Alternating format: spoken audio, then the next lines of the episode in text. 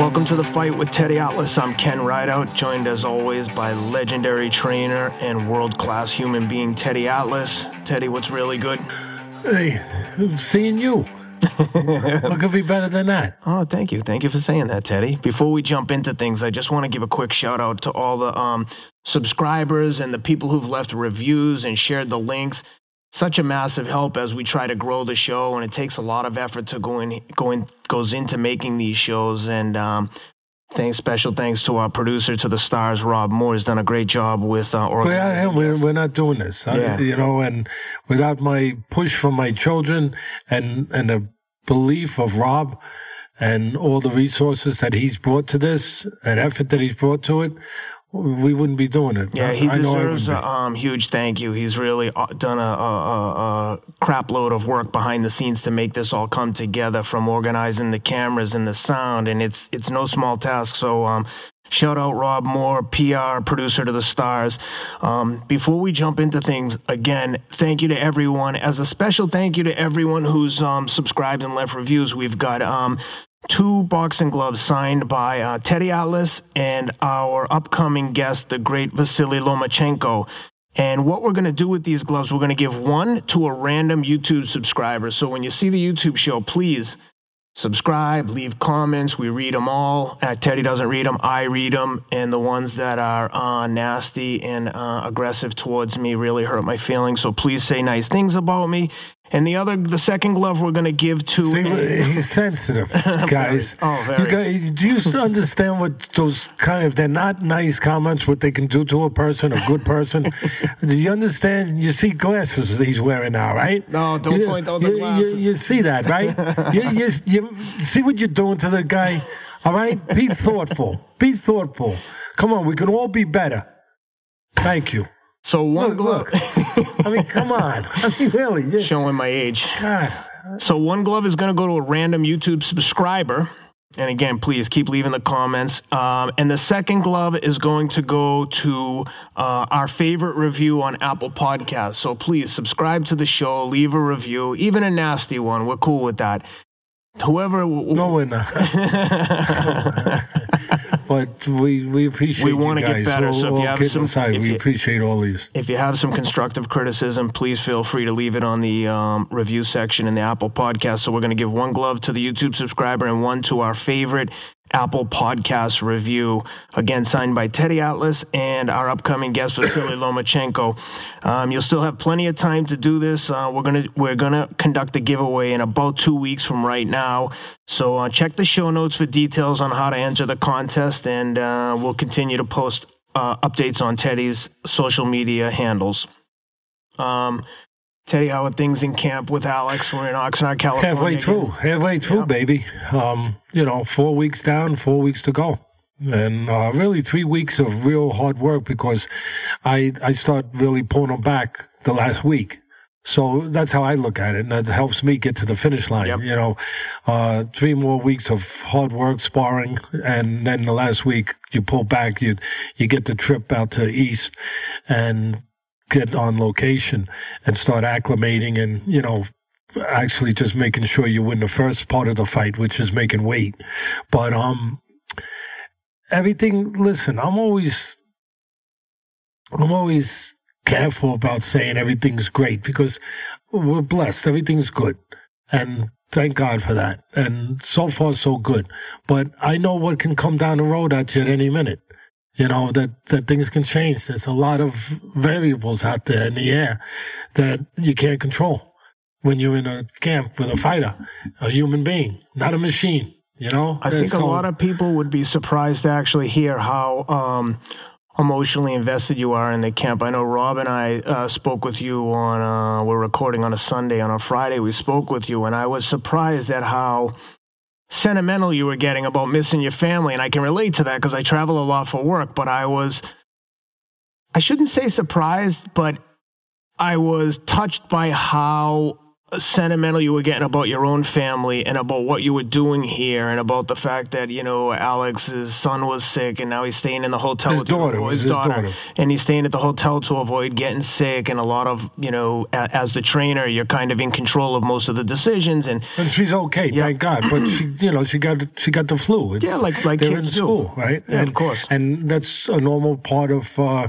you know, being a parent, a normal part of having a family. He's got three children, they get sick, yeah, but when you're in camp with a fighter getting ready for a fight, you, you, those are things you have to try to avoid. Yep. And and you you try to avoid them the best you can, and you and you pray that you can avoid them. And those are the things that can come down the road that you can't control, that, that you don't plan on, you know, and uh, no matter how good training you do, that those things can come at you. So, you know, you you just, again, you just hope that it all comes together on that on that big night, that you're doing everything that you feel is right. You have a plan. You're, you're sticking to that plan, but your eyes are open. You're watching to see, do I got to pull him back? Uh, am I behind? Am I ahead?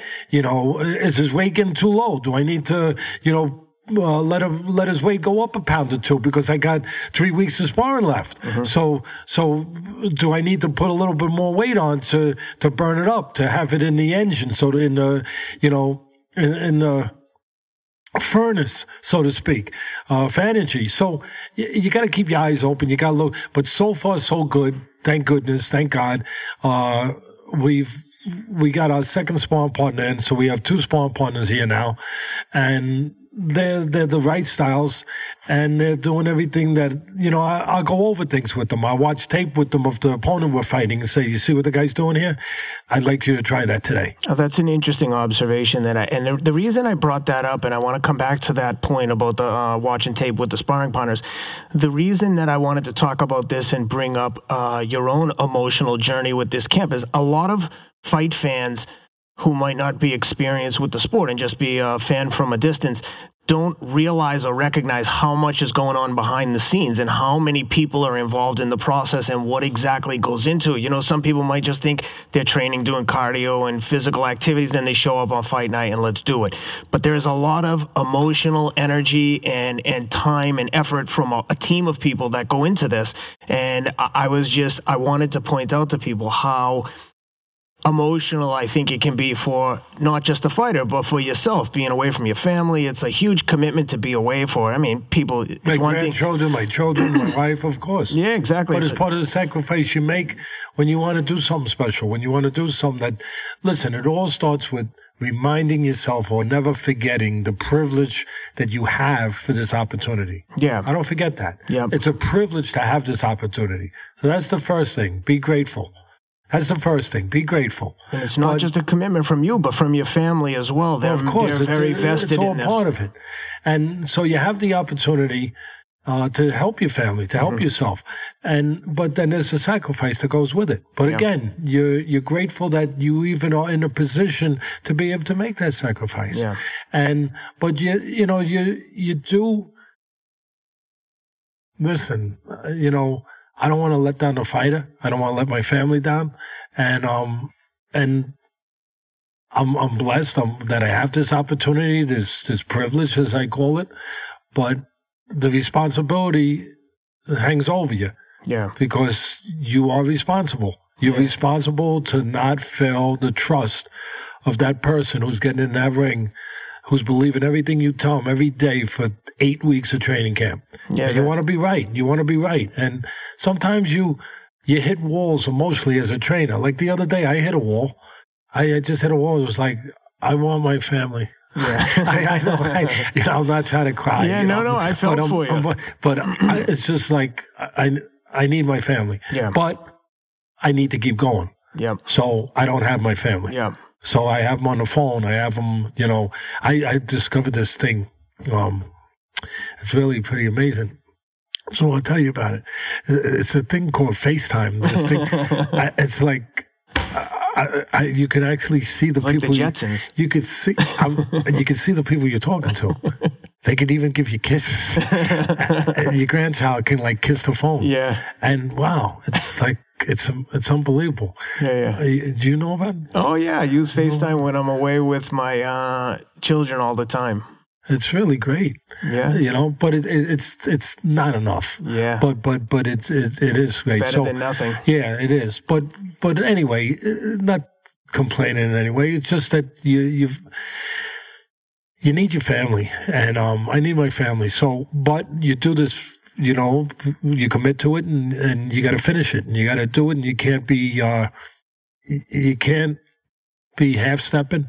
Uh, you can't show any of that effect around your fighter. Mm-hmm. You know, you, you you feel it, and you, you you take a deep breath, and you say, "Okay, let's go, yeah, let's go. What do we got to do? What do we got to do tomorrow?" You there's know? a lot of things in boxing that are outside of the boxer's control, like all the politi- the politi- the politics involved, the judges. There's just a million variables. So to the extent you can control as much as you can, is that's what I like. And I, I admire about the you. way you run this camp. Well, thank you. And I have help. I have a I have a guy named Al, yeah. who's in camp with me. Who's uh, he's been my assistant for the two camps now, and he's been a tremendous help.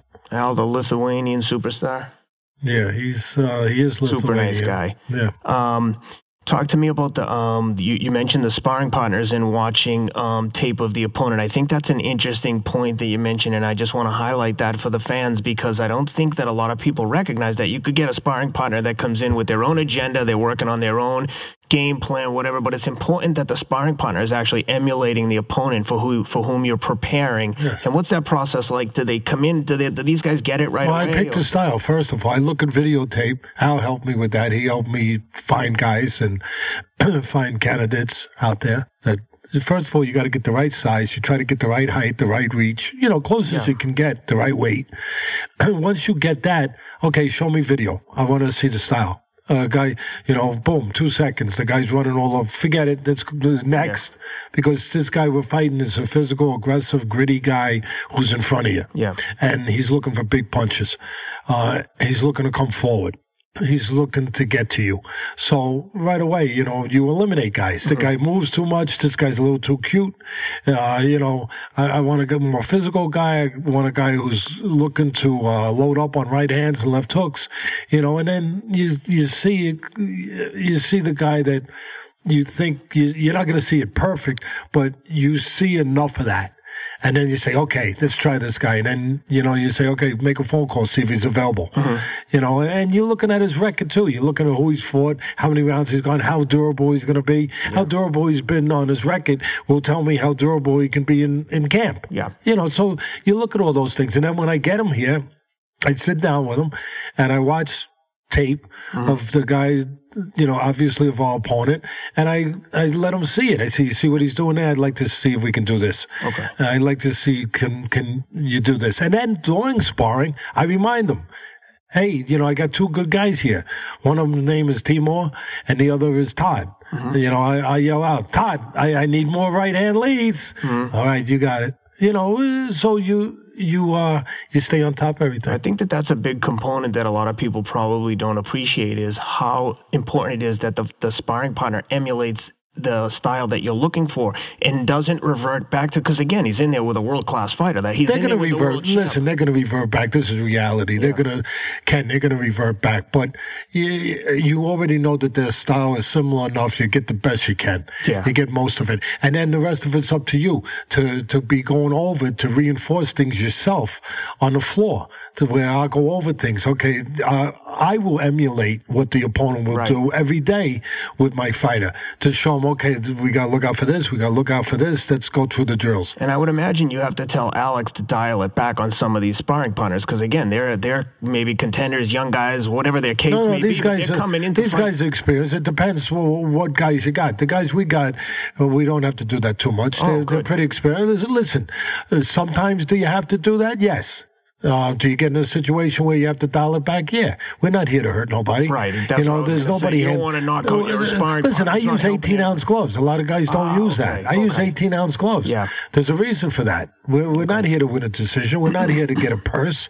We're, we're here to learn. Yeah. We're here to get prepared, yeah. not to hurt people. Right. So, you know, if we do, if you do catch a guy right, we let up. Gotcha. Listen, one of the topics that I want to talk to you about that's been uh, in the news lately, um, and you and I have... I'm spoke- going to tell you a story. Go ahead. There was a fighter. Um, I'm not going to use a name, but there was a fighter. He was coming up, and on his way up, he was knocking everybody out. And what happened was the word got out that they had to they had to pay a lot extra for for small partners, mm-hmm. where the price of a small partner back in those days might have been five hundred dollars a week. Uh, all of a sudden, it, it went up to fifteen hundred dollars, two thousand dollars, which was unheard of. Yeah, unheard of. Like, whoa. What's today's price typically? Uh, well, it depends on who the guy is. It depends on, you know, uh, how tough he is. Spectrum, low to high. Uh, one thousand dollars maybe. You know, okay. It could be one thousand bucks. It okay. could be eight hundred. It could yep. be, you know, somewhere okay. in that neighborhood. Okay. You know, depending again on, listen, if you're, if you're not making big purses, uh, obviously you, you can't pay as much. Yep. You know, it, it's, it, everything's I relative. I got you. So, back in those days, it was unheard of to go over a thousand, and but they had to because you know this this guy was demolishing guys. He was a wrecking ball, and everyone thought it was so great. It was so great, and I remember one day in Gleason's Gym, and the old Gleason's Gym on thirtieth Street, I think it's thirtieth, between seventh and eighth Avenue. I was there for years after I left Catskill, and it was only about three blocks walk from Madison Square Garden. How great is that? You're training in a gym, you walk three blocks to the garden, and then you got a guy fighting. How many times I did that? I trained guys during the day, and then I walked to the garden for a fight that night. Well, you're going to train, and you walk past the marquee, yeah. and reminded, uh, that's where that's... Or the Felt Forum, the old Felt Forum. Oh, yeah. Now they call it the theater. Yeah. But it was the old Felt Forum. And a lot of good fights there. And uh, so anyway, so, you know, this guy, the reputation was out. And he was just, you know, dropping guys all the time. And everyone thought it was so great. The, the manager, the, you know, the people around him, you know, all the, all the, his supporters. Wow, this is great. This is great. And you know what? I didn't think it was so great. And, and part of it is because of my background being brought up with Customato, understand the psyche and the other dimensions of it. But you know why I didn't think it was so great? Because they will, first of all, you're bringing guys in where you have an edge on them. Mm-hmm. You're not, you're not knocking out guys that are number one contenders, number two contenders, number three, four, five, six contenders. You're not going to get out guys that are being paid to be small partners. Some of them are really good, but there's there's a there can be a big gap in between that. Some of them are very good, right? So you. You're doing that. What do you, you're not making the guy develop beyond that. You're basically telling the guy that it's okay to be a bully. Yeah. And it's okay to take advantage and to have an advantage. And it's almost guaranteed you start to get of feeling that you're entitled to having an edge. Yeah. Guess what? One day you're going to get in the ring, you ain't going to have that edge. Yep. It's you. Yeah. And you're kind of telling them, like, we're fixing things where you always have an edge and you can always have your way. Guess what? Someday you get in that freaking place, you ain't having your way. Mm-hmm. You got to find a way. I'll say it again. You ain't having your way. I tell you that in life. You got to find a way. And if you don't teach a kid that, when when he's at a certain formative place in life, as your child, as as whatever he is, as that kid, he's going to get to a place where the lack of that lesson is going to hurt him. Mm-hmm. And the lack of that lesson in boxing hurt this guy and was going to hurt him. And I remember thinking, they're not doing him a favor by basically serving guys up on silver platters, you know, for him to demolish. Because, A, he thinks that it's always going to be this way, that he's entitled to having that edge. And, B, he never has to overcome anything. Mm-hmm. He he never has pushback. Yeah. There's, uh, you know, if you're getting you if you're getting ready to do a swim from one piece of land to another in the ocean, I think it would be a good idea if a wave hit you in the face once in a while. Yeah, I think I, I think that if you did all your swimming in a swimming pool that's, right. that's eighty-five degrees and the water's like this, I think you might have a problem when you get in the freaking ocean. And I can I tell thought, you that from experience that and that I happens. Thought when I watched this guy, he might have a problem when he gets in the ocean. And he did. Mm-hmm. And and again, it was, people could say, well, he fell short, his talent only. No, he had talent. He had talent. What they they were not allowing him to develop, develop the rest of the package mm-hmm. that he was going to always need sooner or later.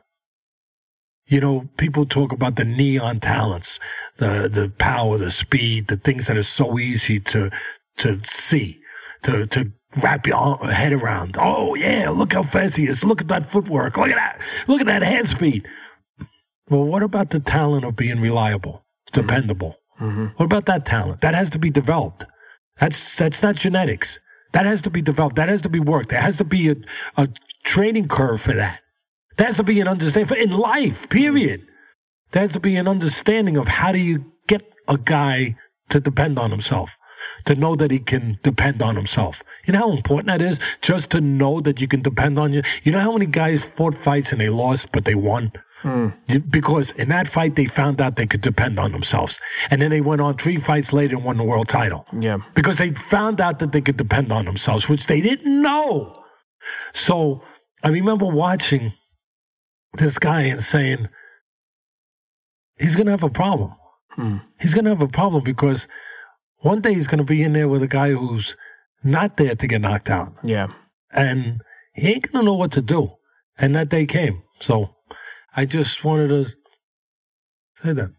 Yeah, well, one of the things that I want to talk to you about that's been in the news lately, recently, and you and I have touched on this on the previous shows, is... um first, I want to talk about the heavyweight division and what's going on with the different alignments, with Fury recently signing with Bob Arum and E S P N.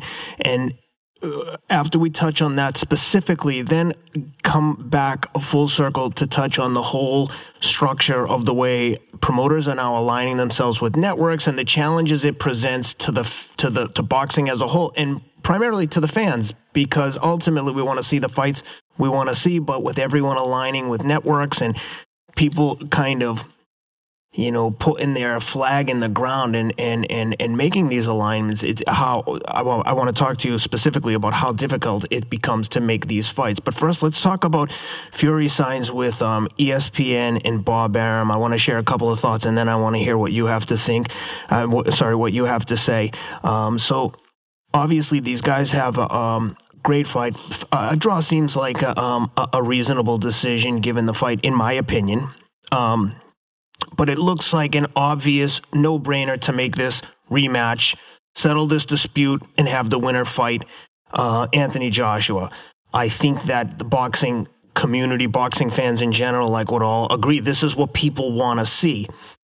And it's interesting to me because Fury signs with Bob Arum and E S P N. Now, what's important to note is that Fury, if I'm not mistaken, gave, million dollars, gave his right? entire... I think so. For five fights. Yeah. I believe that's what it is. Keep in mind, too, the one thing I want to point out, Fury gave, according to all accounts, and himself included, gave his prize purse for the first fight with Wilder to charity. He seems like a very... He doesn't seem to be motivated. I've heard him say in the press, I'm not motivated by money. I have all the money I'll ever need. I'm interested in legacy. So he's and not going to take the one hundred million dollars they gave him? So it, this is uh, what I'm getting to. So he he gives away his whole purse, so he says, and now he signs with Bob Arum and E S P N. Because I know where he could give that one hundred million dollars. I know a couple of good charities yep. that will truly, truly, truly help the needy. Yeah. But we'll I don't come, think we'll I don't think that. that's going to happen. So... He's guessing. Now signing with E S P N guessing. and Arum, and sure enough, as soon as it was announced... Doesn't make me the amazing question. As soon as it was announced, you could already hear people, yourself included, said to me, I don't think this fight is happening. I don't think this rematch is happening. And lo and behold, they announced it's not happening. And personally, it, it's... it's I find it to be incredibly frustrating. Well, you didn't have to go to M I T to figure that one out. I, you didn't have to graduate M I T. I graduated P S twenty-seven. And I, I, why, I figured I, that one out. I get I mean, why you give someone, you give, listen, him. It's not a knock on anyone. We're, uh, we're talking straight stuff here. Mm-hmm. I mean, it's business. Yeah. It ain't personal, Ken. Mm-hmm. It's business. You know, uh, like they said in that great movie, and I love, I just love referencing movies. I really enjoy that because movies can be so true to life sometimes, yep. you know.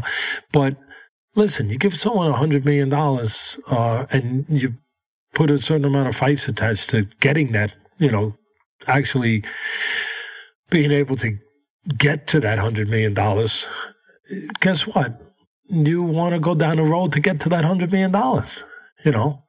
And again, you don't have to graduate M I T to know if you give someone one hundred million dollars, rather than take a rematch with a guy who dropped him two times that could risk him getting to that place, it it does it's not good business. It doesn't make sense. They wouldn't have signed the one hundred million dollars deal if that's the route they wanted to go. You know, and you could say all you want. Oh, gee, if they make that rematch, it could be thirty million dollars, it could be forty million dollars, whatever you want to, whatever numbers you want to put on it, whatever. But it's not one hundred million dollars. And there's there's risk that the party ends if he gets caught.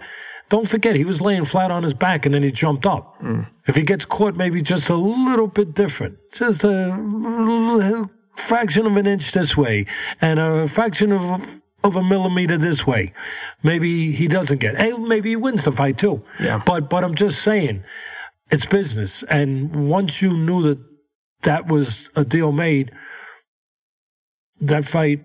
If you're a reasonable guy and you don't like to lie to yourself and play games with yourself and live in La La Land, you know, I'd like to live in La La Land, but I mean, I I can't find it. Mm. I, I mean, it, and and still take care of my family. I wish I could, but you know, um, you have to live in in Realsville. You know, and Realsville tells you that if, you know, if, hey, if somebody's fortunate enough, and Fury earned it, he's fortunate enough to get paid that kind of money, uh, he's, there's a plan. And the, the plan is to take certain fights to get, to, to try to get to that place. And, you know, and is, is that what the fans want to hear? And uh, no, but it, it's a, you know, it's a reality. And, and also there's, there's things in the way. I mean, there's, you know, everyone's got different promoters, so it, it's not that easy. A lot of times the fans will say, why can't that fight be made with that fight? And that fight be made with that? And not all fans, because most fans are pretty educated.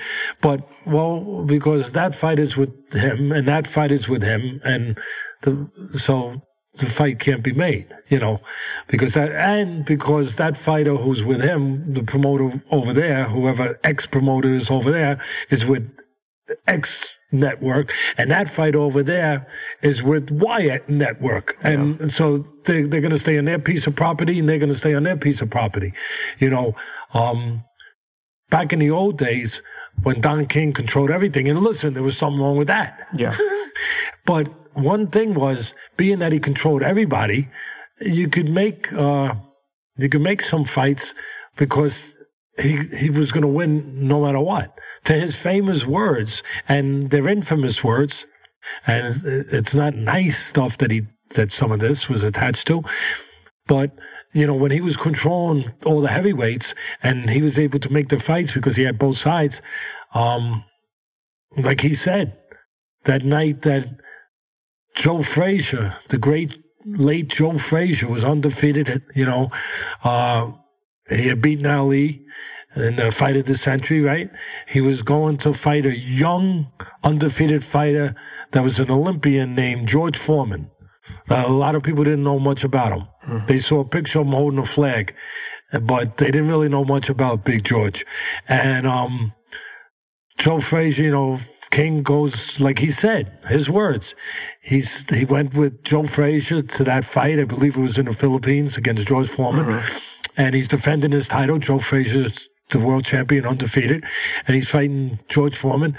And like King said, I went to the arena with the champion, and I left the arena with the champion. Because when Joe Frazier got knocked out, brutally knocked out, uh, he left the arena with the other guy. Yeah. With, with, uh, with George. So, but, you know, those, and nowadays it's, in some ways, you know, it's it's different, but it's the same. I mean, you, everyone has their piece of the pie, so to speak, that owns these different areas that they have fighters, and those are the areas for the most part, unless there's a special situation where there's enough money involved, where both promoters, both networks can get together, You know, the first time that happened, I believe, if my memory serves me correctly, and I'm I'm jumping around a little bit, but I don't. I hope the fans uh, stay with me and, and they don't mind that, and they like going down the, the trivia road a little bit and journey with me. But I think the first time that they got together that way might have been Lennox Lewis and Tyson mm-hmm. in Tennessee, where they put that fight on and where the the two different promoters, uh, two different networks agreed to, you know, come together. And then, of course, the next time, the next real big one was Pacquiao and Mayweather. Mm-hmm. Again, when two different networks, two different promoters, it was big enough. Uh, they made concessions. They made, you know, they made deals where, okay, you'll be on, uh, be on our network, but we'll use your commentators, you know, whatever the deal was. Yeah. And, and they worked it out. But other than that, you know, you stay on your property and I'll stay on my property. Don't come on my property. I get, I get uh, E S P N and Arum's motivation signing Tyson Fury. He's he's a big draw and he's a charismatic. I mean, I find him to be incredibly entertaining. And you know who they should thank? Who's that? See, we talk boxing things that don't normally get talked. Mm-hmm. We we we we turn it inside out, mm-hmm. and we do, and we we we talk things that normally you you. You're not going to really, you're not going to hear it. We're, we're in the barbershop, baby. You know what I mean? The old days where yeah, you, yeah. yeah, where you could get real stuff. You know, but when Fury should be thanking Canelo and his people for getting the deal they got. They should send a Christmas card to Canelo. In every, every, yeah, in his own D A Z N. Send a Christmas card to him. How do you say Merry Christmas in Spanish? Feliz Navidad. There it is. And I love the sound of that. Say it again. Feliz Navidad. Feliz Navidad. Feliz Navidad. It's beautiful. Yeah. They should be singing that to, Fury should be singing that to Canelo and his people as often as possible. Because if the Canelo deal, three hundred thirty million dollars for eleven three hundred sixty-five, I think. So, uh, what's a couple? Come on. I mean, it's, all right. So even bigger. three hundred sixty-five million dollars for what? eleven fights? Something like that? ten or eleven. All right. So if that deal doesn't come down the pike, that historic deal doesn't come down the pike, then there's no motivation for, there's no competition. If that restaurant doesn't open up across the street, guess what? Then this restaurant doesn't have to be better. Yeah. They don't have to make sure that their fettuccine Alfredo is fresh. You might get fettuccine Alfredo that's not fresh. Mm-hmm. You could get sick. Yeah, you get sick. Be careful. So it's just, it's it's what it's what makes the world go round. It's what makes America the greatest. The competition. So E S P N then comes up, and Arum, you know, they're, they're smart. They come up and they say, hey, we got to compete. We're, we're all trying to get viewers on the app, right? It's all about the apps now. Yeah. It's all about not the abs. Not the, I know you, it's for you, it's all about the apps. It's about the apps, baby. But but for these people, it's about the apps. Yep. And it's all about that, streaming, streaming. streaming. I know that. I can say that. All right. Ask me how to get it. Ain't happening. Yeah, okay? But, yeah. So it's all about getting that audience, that market. Mm-hmm. So, you know, they, they come up with that deal, and then E S P N has to jump in the waters and say, hey, we got our app, too. We want to stay competitive. We got to sign a name, too. Mm-hmm. And presto, one hundred million dollars, you know, Arum uh, c- comes with the idea, and one hundred million dollars now, we'll sign up a name. You know, they have Canelo. Well, who can we do comparable? There's no one comparable to Canelo and, because and Anthony Joshua is yeah, already with the and, and Joshua's so always there. So we got to get we we we got to catch up. We got to get in the game, babe. Mm-hmm. So the one hundred million dollars comes up to get Fury. So again, that deal comes because of this deal. Mm-hmm. The the competitive, what's going on now? The competition for that market. Yeah. And that's what's going on. But when you do that, when a network gives that kind of money, you know, they're not giving that kind of money and say, okay, uh, you know, even though the fans might love the idea, and I'm with you guys, I'm with you, they might love the idea, let's fight Wilder right away. Well, no, you give them one hundred million dollars. We, we want them on our air fighting. We want him on air for five times to get our, to have a chance to recoup our money, or at least yeah. to build our audience. That's why we paid him. We we don't want to go into the casino and, and, and take all our chips and say, yeah, put it on red, babe. no, no. we we want to play for a while. Yeah. And that's what it is. You know, and you could be out there for, you know, Uh, all kinds of places trying to figure it out, and this what we're talking about is what it's about. It's been interesting see this, seeing this play out, because I thought that when Fury and Wilder fought, I and they and they fought to a draw. I I, I seriously, in the last three weeks, the, the the dynamics have changed so much. I thought, oh, Joshua's on the outside looking in now. He seemed like he was in the driver's seat. Now these guys are obviously going to rematch, and Joshua's going to have to take another fight. He might be waiting for a while. And next thing you know, it looks like now Wilder's the, on the outside looking in without a deal, and Fury's got the money. But th- the thing that I find surprising is Fury's come out and say, I gave away my whole purse. I'm not about money. I'm about legacy. But then to sign that deal, like I get why Arum and E S P N wanted, but wh- I don't understand why Fury, for his own legacy, if he, if in fact he has all the money he'll ever need, which he probably does, why wouldn't he want the fight? And again, I get the business side of it, but it's just frustrating for the fans, my, myself included, because because he because he does want money. Yeah, don't, Cle- tell, clearly, don't tell anyone. Clearly, he does want money. Clearly, I mean, it's one thing to give out a beautiful soundbite at a press conference. Yeah, and I'm not knocking the guy. I like yeah, the guy. I do too. I like him. But I'm just in Reelsville here. Oh, yeah. That's all.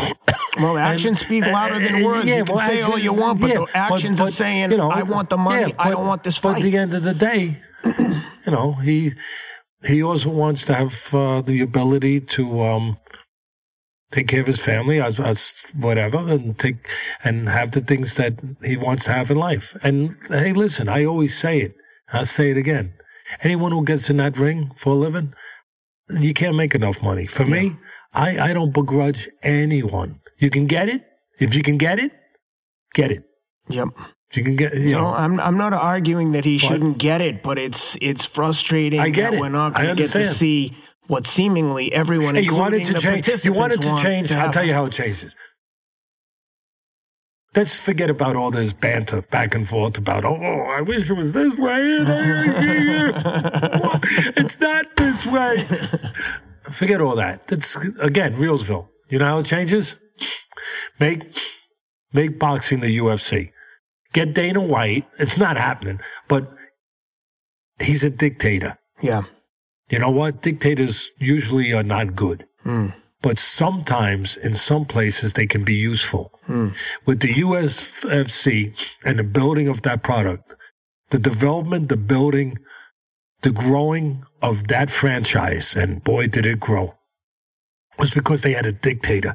Because the dictator could make all the rules. There were no, as I just pointed out, there were no, you know, separate power brokers in different areas that had their piece of property and their piece of property and their piece of property. And the, we fight, we, we fight on our network, we fight on our network, we fight on our network, and we do what we want to do. No, there was one place, one guy laying the rules out. You fight him or you're out. You fight him or you're out. And you know what?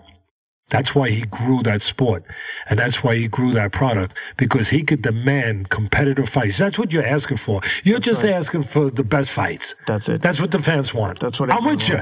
But I'm just pointing out, he could do it because he was a dictator. He he could go and say, you're fighting him, and you're fighting him, and you're fighting him, you're, and that's it. And he was able to do that. Because it was he was the power. He was the one guy. There were no other options, no other places to go. So it was my way or the highway. So he was able to put on the fans with one of the things that grew the sport was, hey, you watch U F C? Yeah, it's a little brutal. It's a little brutal for me. No, no, no. I'm telling you, it's a little brutal. It is this, but they got skills. They got, and they're always competitive fights. Dude, really? Yeah, they're always good. You're not seeing like one guy, like as soon as he, you know, before the national anthem's over, you know who's winning. Yeah. You know what I mean? Like the national anthem was tougher than a fight. Yeah. That's not good. That's not good. And and you you can see that in boxing. You know, I mean, yeah. it's, it's, hey, it happens. But for the most part, it didn't happen in the U F C when he was growing up, because he knew what he was doing. He knew what he could do. He knew what he could demand. He could demand those kind of matches, and the fans would be satisfied. They would go away saying, oh, oh, that was World War Two. Well, next week, World War Three. Next week, World War Four, because you knew what you were going to get. Yeah. And he could do that. And, you know, unless you have that, you ain't going to have it in boxing. But unless you have that, you ain't having Nirvana that we're, we're talking about here. And boxing is the one sport that doesn't have a dictator. Uh, I, I, I'm gonna, I'm gonna soften it. They don't have a czar. They don't have a national commission. All the other sports do. The N F L, you know, the N F L, you get a lot of competitive games. You get your blowouts, don't get me wrong, but you get a lot of competitive games, and you have parity for the most part. If it gets out of whack, boom, there's a rule put in place to get parity. Why? Because it's a commission that makes sure. Why? For the survival and the benefit of the sport. The sport. And that's what Dana White was about. It was, yeah, he was part of it. Don't get me wrong. He benefited. But it was about the survival and the benefit and the growing of the sport. Not one guy. Not, not just one set of fighters. And in the N F L, it's about the survival and the growth and the development of the sport. That's why they're going to London. They're going around the world, globalizing their sport. But they knew that if it was just about a couple of owners having the best teams, if they didn't make those rules where it was, it demanded parity, with, with, with putting salary caps and doing whatever they had to do, luxury tax, whatever, baseball, whatever. If they didn't do that, yeah, New England would win every year. They don't win every year, by the way. I know almost, you're. I know almost. You're a rabid maniac New England fan, uh, but they don't. Now they don't. Now they're even trying to frame uh, Bob Kraft. Well, Bob let's Kraft. Not get into that right now. okay, we. Okay, so you go, and in football, like I said, you you have a commission. So his job is to make sure the whole sport grows, not just Robert yeah. Kraft. Now, you know, otherwise it would be about Jerry Jones and Robert Kraft. It would be, you know, about the most powerful, richest guys. But no, it's not, because there's rules put in place. There there there there is a safeguard to make sure that the the growth of the sport continues. The benefit of the sport comes before the benefit of, of one promoter or, or one owner. Here's so, a quick but, question, quick question on that topic. We have governing bodies that award these belts. Let's just use W B C. But let me W B C, finish one thing. Okay, go ahead. What, what I'm saying is, like, we talk about, like, a fighter can avoid a fighter. Yeah. All right. In the N F L, perfect example. Most people haven't thought about it this way, but Brady, as good as they are, right? They, they can't say, I want to avoid New Orleans next year because Drew Brees is dangerous. Actually, no, the tougher you play him, no, the more no, likely but, you're going to get to get yeah, that matchup. But you can't avoid him. No. The point is, you can't do what you do in boxing. There's a commission saying, no, you can't do that. Yep. Well, I want to avoid the Green Bay Packers because uh, uh, Aaron Rodgers could beat us. Yeah, he could. And, and that's what our fans are looking forward to, yeah. the possibility of that. So that's why a commission is important. But we don't have one, uh, overall national commission. Years ago, I traveled down with E S P N to interview Senator John McCain about getting a national commission. A lot of people don't know this. And I went down there with the sole purpose of getting him on board to help us get a national commission because of everything I'm talking about. When I talk about the corruption with the judges, when I talk about the corruption with, you know, with the different facets of the game that hurt the fighters, hurt the sport, hurt the fa- chase the fans, I said, let me put my money where my mouth is. Instead of just talking about it and yelling about it, let me see if I could do something. So we made an arrangement. I went down there and I met with him. I interviewed him and talked to him about getting a national commission. Um, he was on board. He was on board. Uh, We did some things. We started to travel down that road. Someday on another show, I'll get more into some of the some of the potholes and hurdles that really stopped it.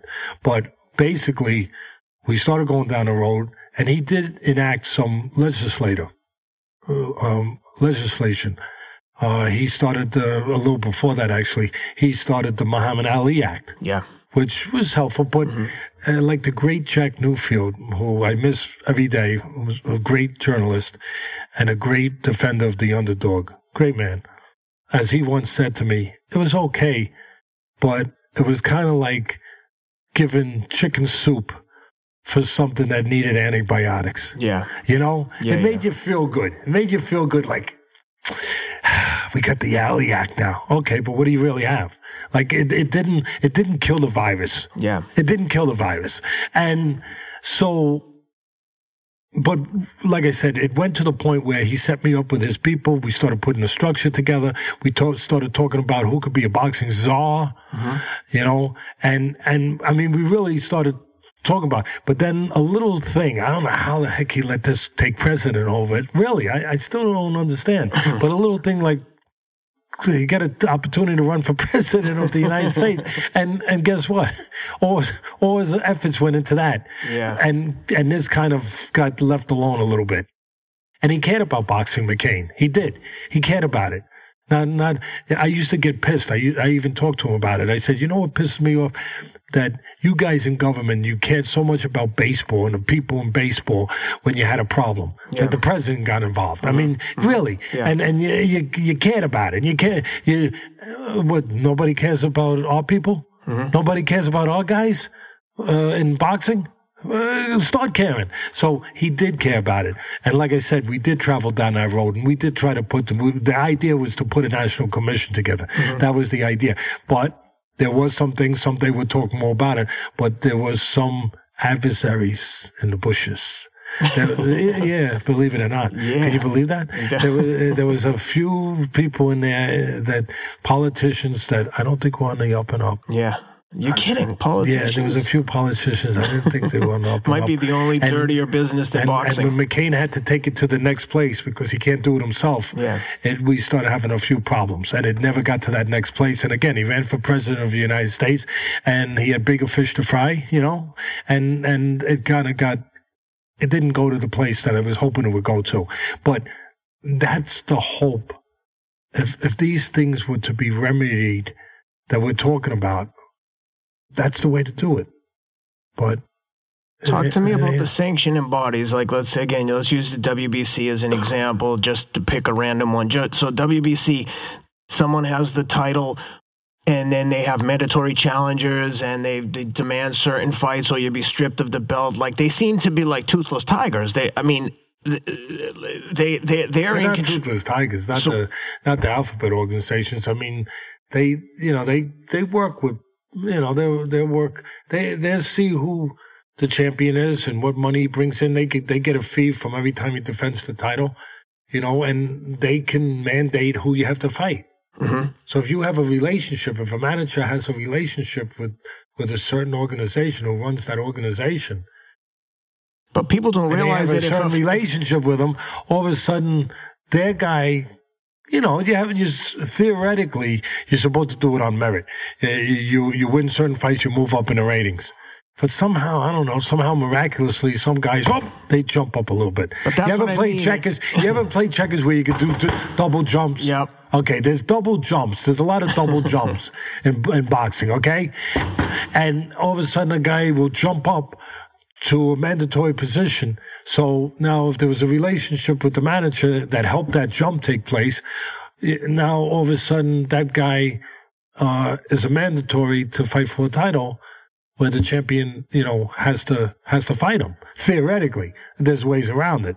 But if you are in, for instance, if the W B O and the W B C that has two separate champions, why wouldn't it be so obvious that The the other fighter is obviously the number one challenger to the belt? Like, the W B C champ should be the number one contender for the W B O belt, and vice versa. Why aren't those fights because not they made? All, because what we talked about with the promoters, they all have their pieces of property, and everyone wants to make their money on their pieces Why of property. Why doesn't the sanctioning body demand, like, hey, will you have the W B O belt guy, fighter X? Because they're W B C. Separate entities, because they all have their own agendas.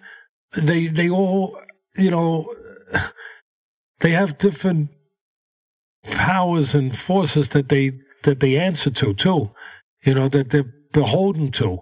You know, they got a group of guys that they have relationships with the these fighters who are managed by these guys, and it works for them. It, they have relationships. Those relationships are sometimes prosperous for them in certain ways, okay, without getting too deep into it. So they have their group of guys, you know, I mean, and, and this, this group over here, whatever, what they are, they have their group of guys. So it makes sense for them to have these guys as their top guys. And it makes sense, you know, usually the same names are in their different order for the most part. But then these guys have their own group of guys that make sense because it makes sense. It seems more rare than ever to have anyone unify any titles. I think right now the only weight class that's unified is uh, cruiserweight. Uh, Usyk, Ukrainian kid, has all the belts. Uh, it just seems like that's not it, that used to happen. I feel like more, somewhat more frequently, but now it just seems there's so many belts, so many titles, so many sanctioning bodies, and obviously everyone's collecting their fees. To, if you want to be ranked, you've got to pay. It's a, a fee. business, but Ken, it's a business. Should it be? Should it be eliminated? I think so. Should it be pulled back on? I think so. Should it be, you know, tampered down tremendously? I think so. Yeah, yeah, yeah. But where's the National Commission demanding mm. that that happens? Mm. No one's going to, if there's no one to demand it, they're not going to do, uh, you think one of these heads of the organizations that gets a percentage every time one of these guys fight a lucrative purse, you think they're going to say, I, I, I, okay, Ken, I listened to you and Teddy's podcast. Yeah. You know, and it really kept me up last night.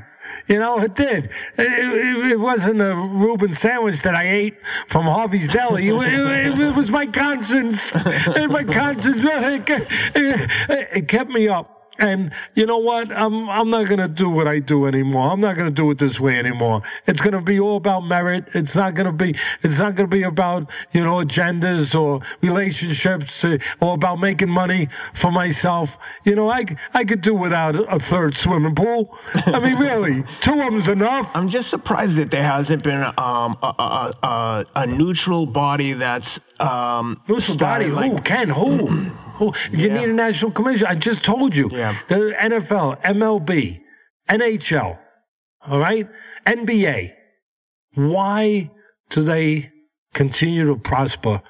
Because their concentration is on what's the benefit of the game, for the benefit of the game, and, of course, the fans, because without the fans, you don't have a game. So they understand we have to keep parity. We we have to put certain rules in order to keep that parity, to make sure one guy doesn't have all the wealth, to make sure that that these rules are not overridden, that somebody doesn't find a way, you know, just to control things uh where it's only good for them. It has to be good for the whole sport. So there's a national commission put in place, excuse me, to make sure that there's rules and they adhere to, right? And and that the roadmap you're following, where you're looking to go, is what's best to grow the sport. Not one franchise, but we just explained it. There is no guy there to do that in this sport. There is no policeman. This is the Wild West still, to a certain extent. I think with the rise with, with of these no streaming services is making it more of a Wild West than it ever was before. And one of the ones that I want to speak about specifically and just get your thoughts on, and, and I know you've been involved with E S P N for a number of years, and I know that they desperately want to compete and provide good products. I think they sincerely do and they want to provide a good product with E S P N Plus and the streaming service. But one of the one of the arrangements that I question the the the decision making in and not necessarily the um, ethics, because I think that E S P N again wants to deliver the best product. So they've done a deal with Bob Arum, and I just want to play devil's advocate for a minute. And again, this you could see this take uh, could be a cynical view, but let's say E S P N wants to get into boxing. Bob Arum has a stable of fighters. He's known to put on he. very capable of producing events, putting on fights. So I think they gave him, uh, I could be off on the numbers here. I apologize if it's not bang on accurate, but let's say they gave him seventy million dollars for the next five to seven years to put on X amount of fights, let's say fifty dates a year. So they give him the money. E S P N, best intentions. Bob Arum says, wow, that's a lot of fights, but like a lot of things in business, you just, you know, fake it till you make it. Okay, I think I can do that. I don't have all those fighters right now, but I'm going to commit to doing that. And you're trying to do it on the fly, just like with the Tyson Fury. You sign them up, hoping that you can find opponents and you, you can make entertaining fights. But again, just to play devil's advocate, they put all their faith, they put all their eggs in one basket, and Bob Arum's going to deliver all these fights. And all of a sudden, Bob Arum has all this power, and E S P N and all their executives are almost beholden to Bob Arum.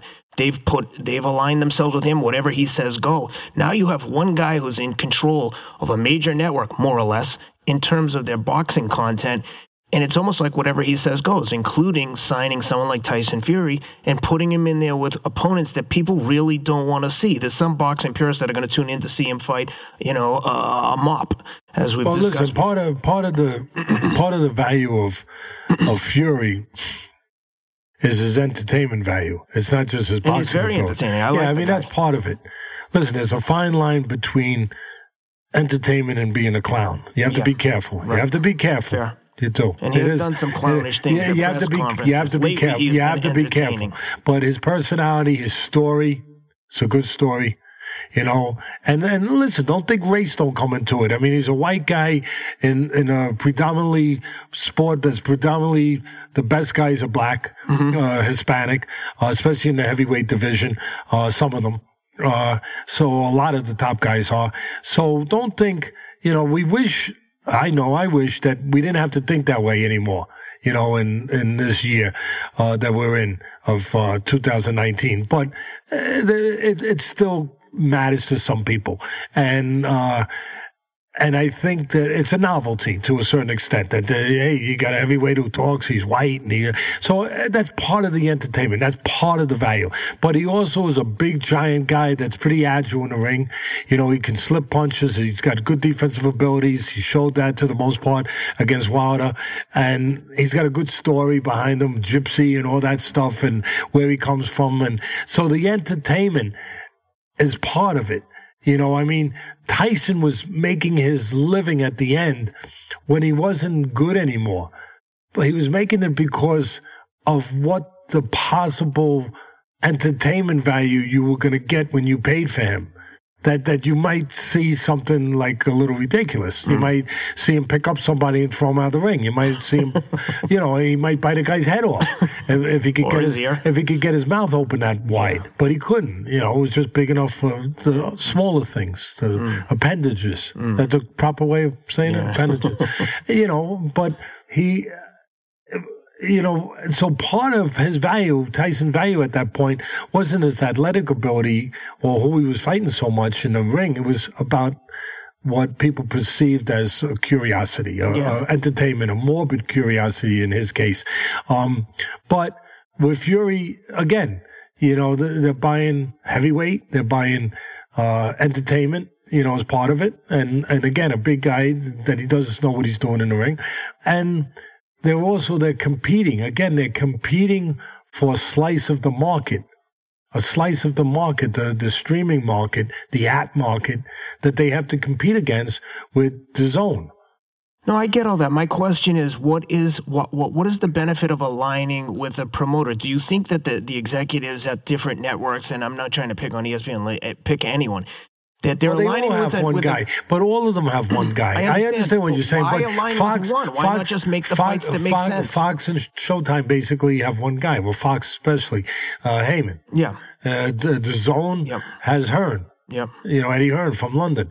You know, so so they all basically have one guy. And listen, when H B O was in business, well, you didn't think they were aligned with one guy or two guys, uh, uh, Golden Boy or whoever it was, that was their No, I understand uh, that, but I'm wondering favorite, why doesn't E S P N stay guy? neutral and just try to make the best fights from a promoter? Do you think it's because someone at the network doesn't want to accept listen, responsibility to, for doing listen, that? Listen, E S P N had that for years. For, for eighteen years, I called the Friday Night Fights. Yeah. And for the most part, we had that. We we would put, basically the idea was put the fights up to the best bid. Yeah. You know, to use all the promoters out there. Mm-hmm. And whoever offers you the best fight, bang, bingo. Yep. You got the show. Yeah. And, and you know, for the most part. But when you're doing that, then the the, the dependability factor becomes a little difficult because now you're not sure what you're going to get. You know, even though theoretically you're going to get the best matches because you have competition, like we were talking about before, it's so important. But the dependability factor was at risk because now you weren't sure if a promoter, you say you got six promoters, you weren't sure if if each time you went around the horn to these different guys and tried to keep the mix going and try to get the most competitive bid, so to speak. You weren't sure if you could depend on him coming up with it all the time.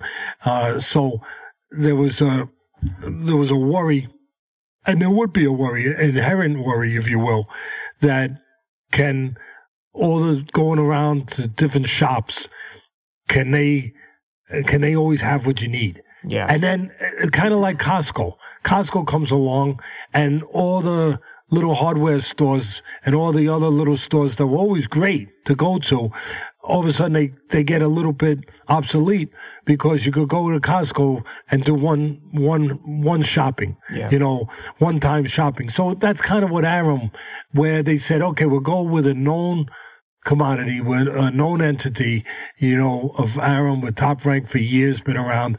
And we know that we can depend on getting Getting a, uh, the product, fighters. yeah, getting getting the product that he's been able to put out there, you know, in the places that he's been able to put it out there, that we're we're going to be able to get that level uh, of service, so to speak, yeah. that that level of, of a product, uh, and we don't have to shop around. We we have it in house, mm-hmm. and and that's that's where that thinking comes from, you know. And you could understand it. But my fear I'm, I'm is that to play devil's advocate. I'm not saying it's infallible. I, I get what you're saying. Yeah.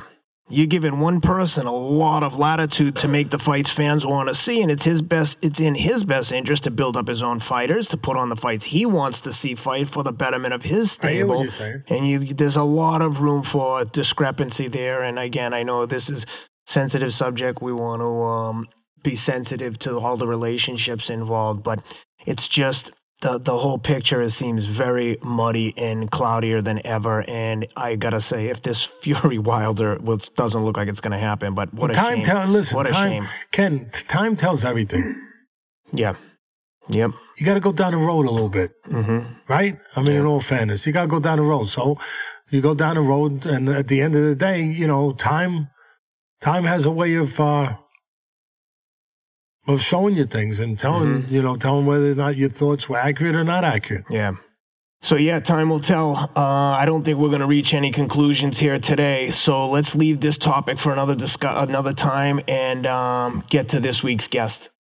All right, we're joined by a very special guest. And before I introduce this man, I'd like to read a few of his statistics just to give context to how impressive this young man is.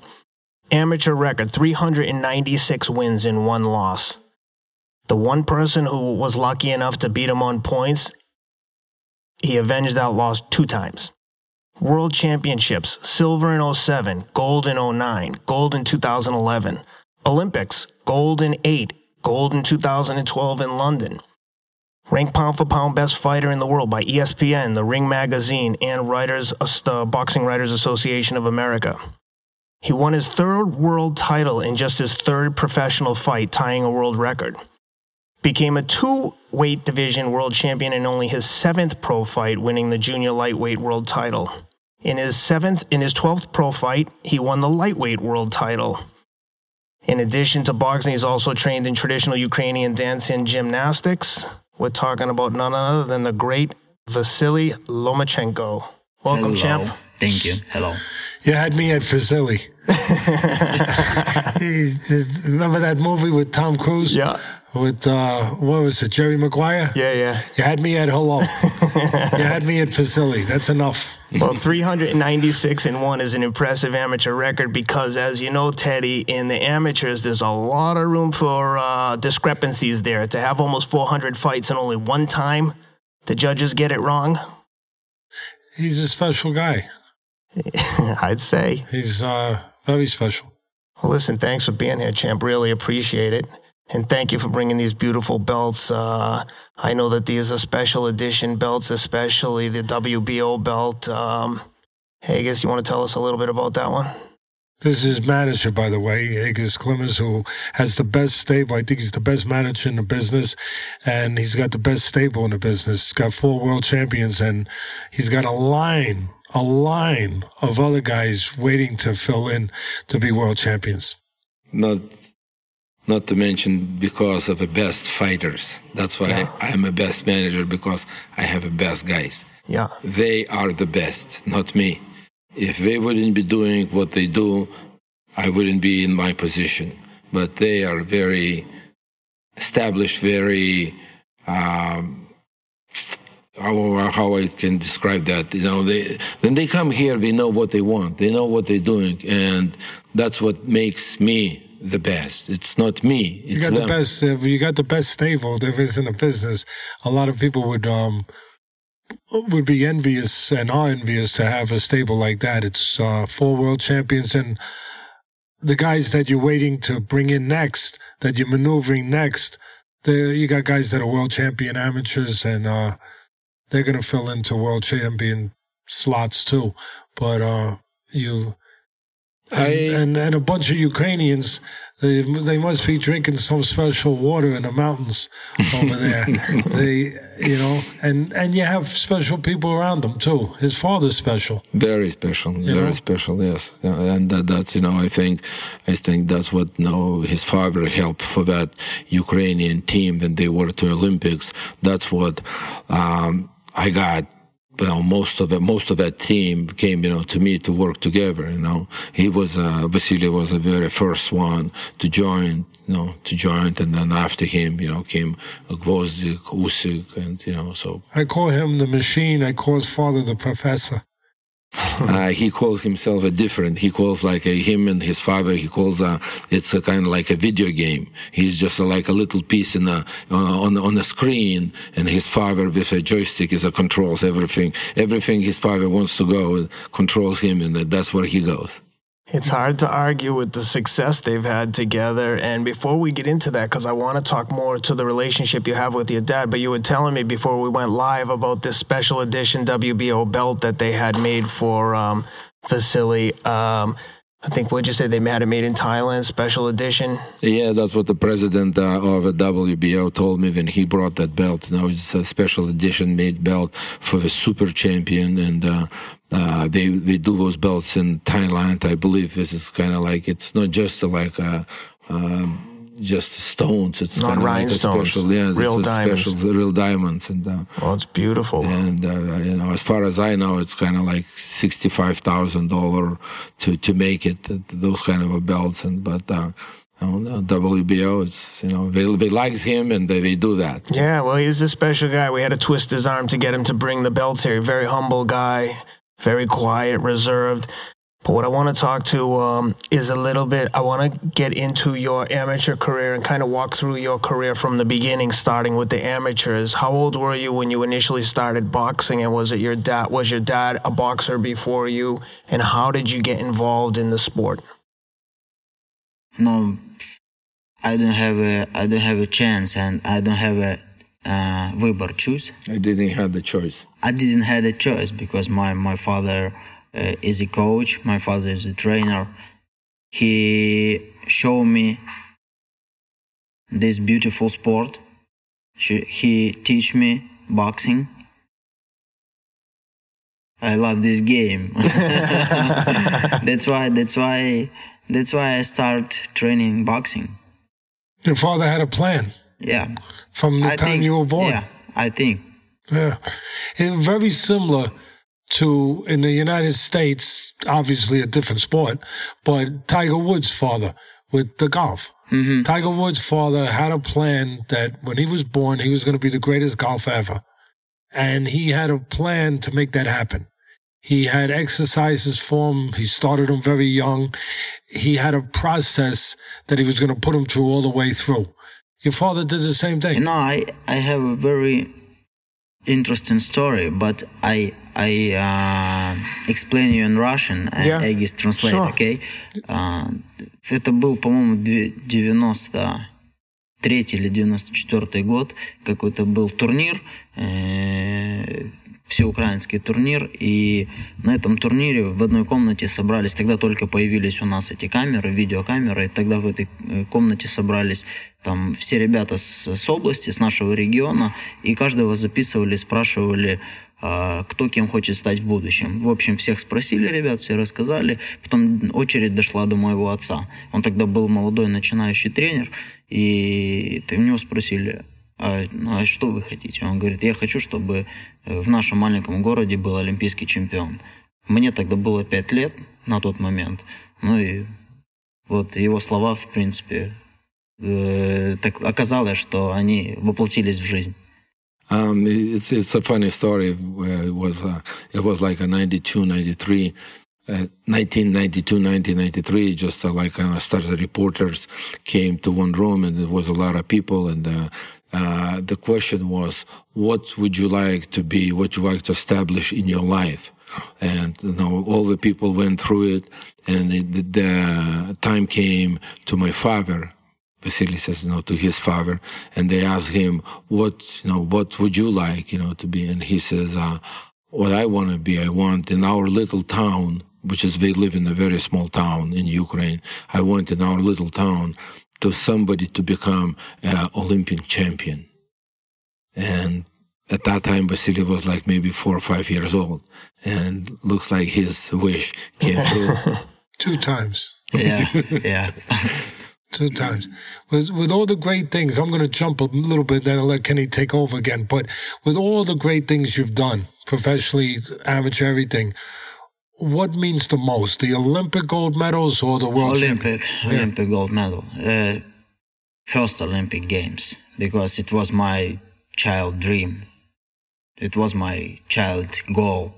I live with this goal, and I go to bed, I wake up, I eat, I go to school, and I go to the gym one with thing. this, yeah, one thing, to be Olympic champion. And that brings me to my next question, which is a uh, that's a perfect setup, because I'm dying to hear what motivated you to go back to the London Games in two thousand twelve after already winning gold, so you could probably go and make arguably millions of dollars within the next one or two years by turning professional in two thousand eight with a gold medal. You have all the accoutrements to like go be a superstar. What was it that made you go back in two thousand twelve to, and return to the Olympics? Что меня мотивировало на вторые Олимпийские? Чтобы пойти, ты мог уже после после первой Олимпиады мог уже заходить. You know, I have, maybe I have a special special. Uh, Character, that yes. character, mm, character, special character. I want to be in the history, and after first Olympic Games, I want, I wanted that. Yeah, I, I, want. I wanted, uh, went to pro, but father explained me, hey, you, you don't rush. You, we need, we need to win one more Olympic Games, and after that we can go, we can go to pro.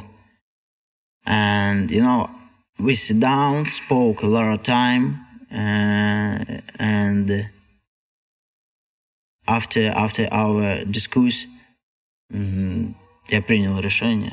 No, I, I decided. I decided we need to go to uh, second Olympic Games, because in, in Ukraine we don't have twice Box, uh, boxer, который выиграл два раза Олимпийские игры. In Ukraine we don't have a guy who won the Olympics twice. Yeah. For me, it's a it's, for me, it's a page in history. I have news for you.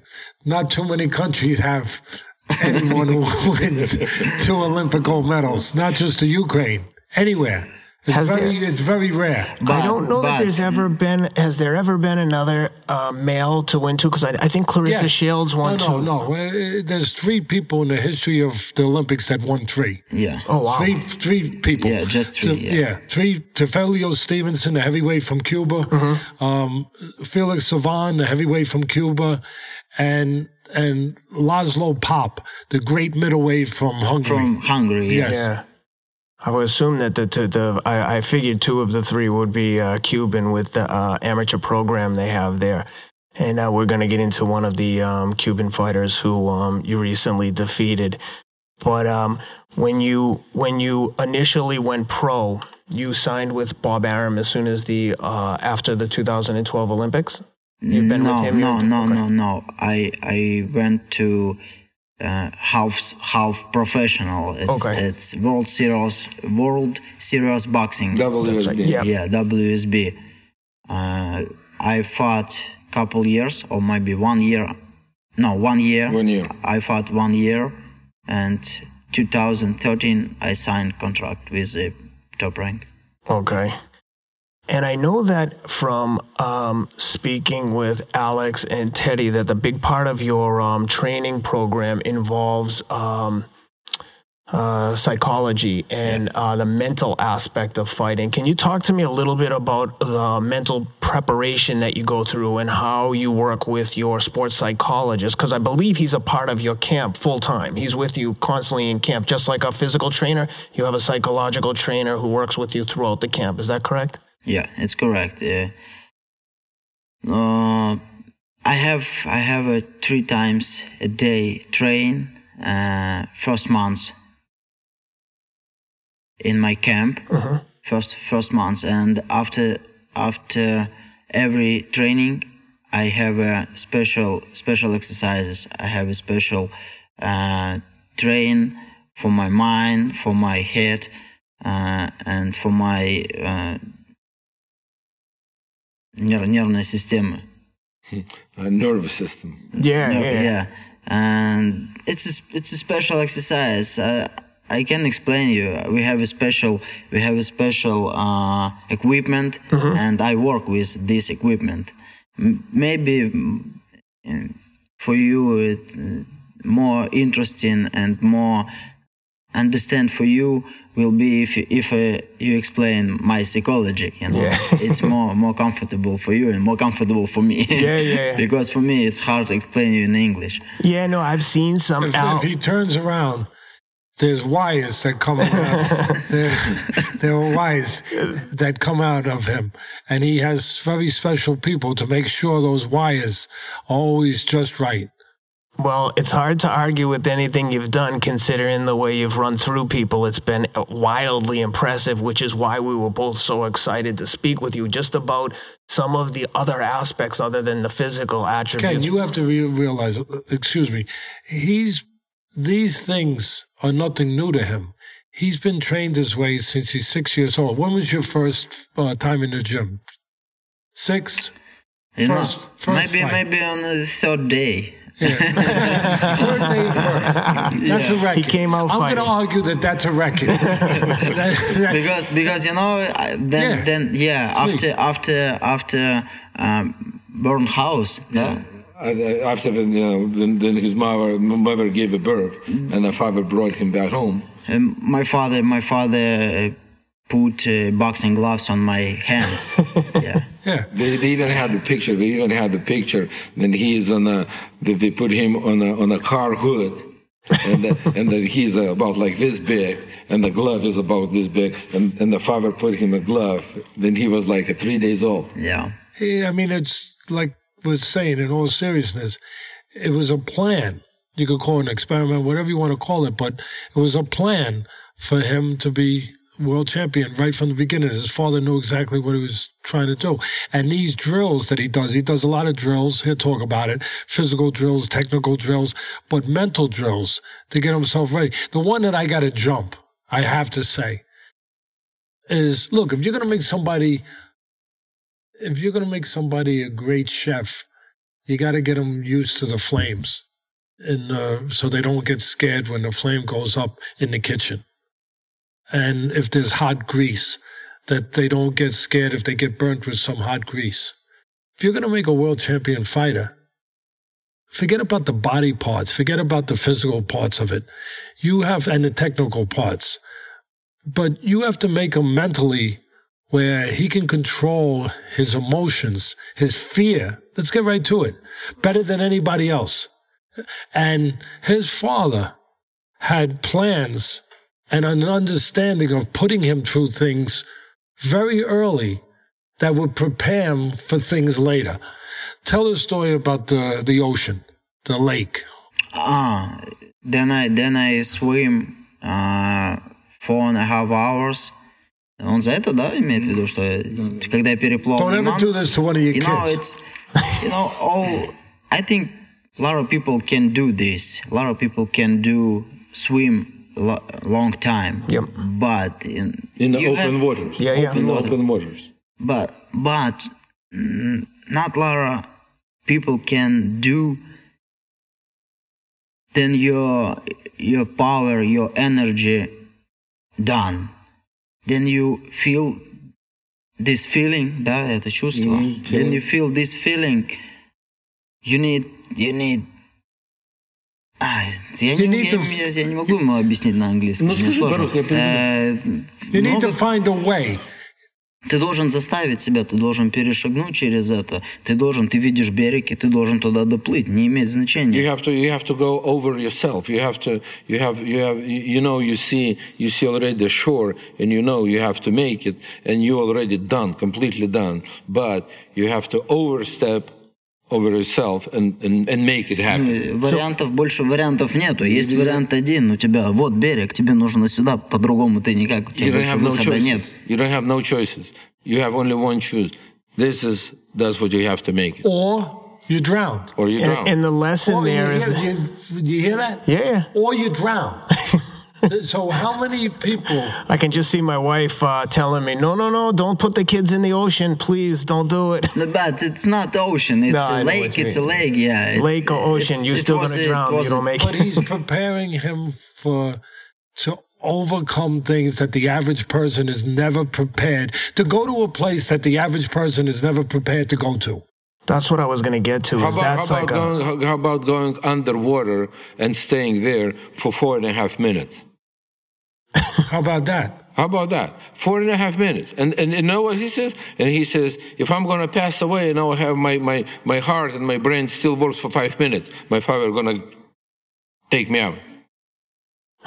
Yeah. I can hear it, my wife. It, it very, it very helped me. It very helped Alex Gvozdyk, Alex Usyk. Yes. It, it, it's mentally trained.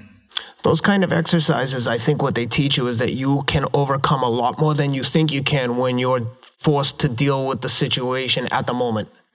You know, it's one thing to think, oh, I think I could do that. But when you're actually in there, it basically is giving you an example of, let me show you what you can overcome. Go do this, and gives you an opportunity to be mentally deal with these kind of challenges. It pushes you to a place that you wouldn't go by yourself. Yes.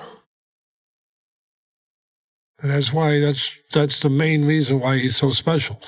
That's why he was able to fight a fight with Linares with a dislocated shoulder and not panic at all.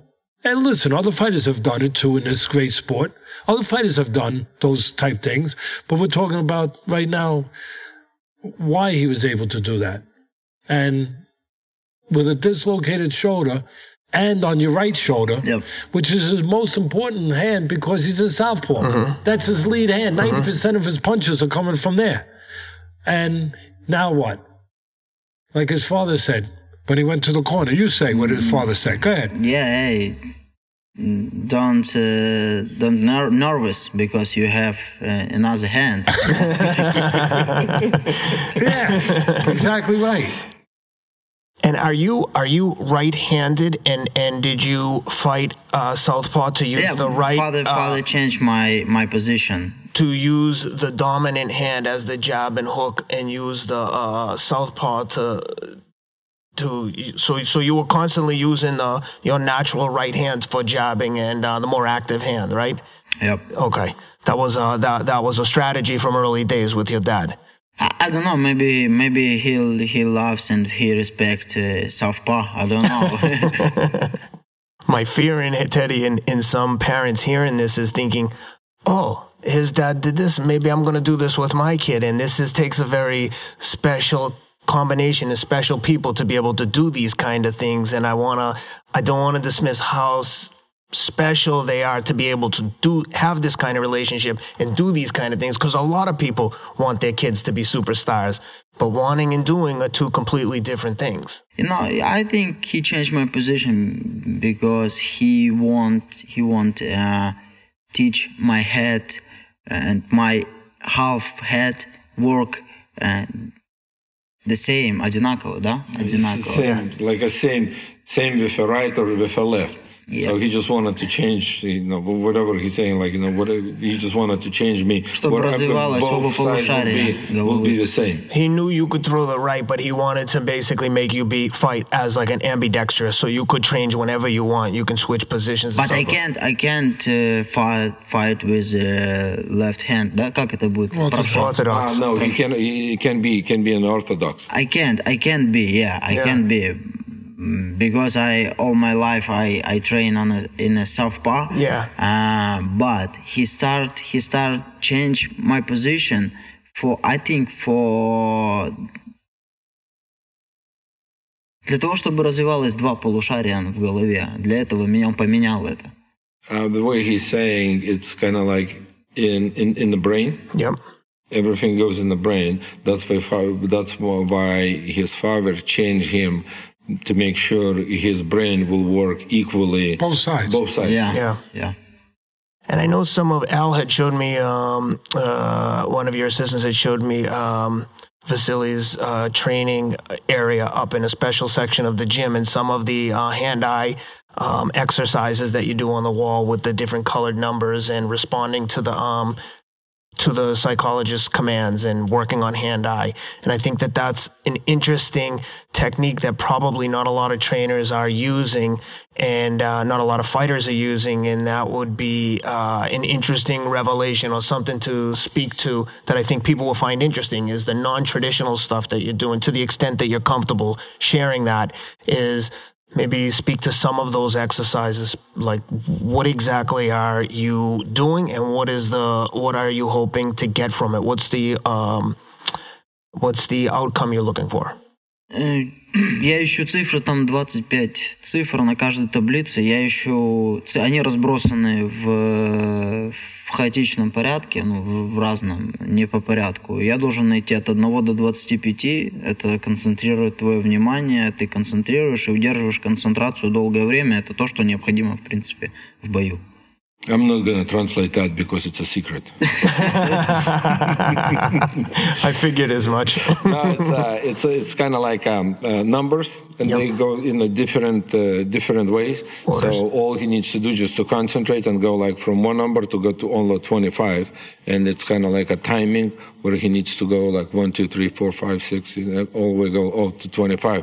And sometimes his psychologist says, "Now let's go backwards, mm-hmm. twenty-five, twenty-four, twenty-three, twenty-two."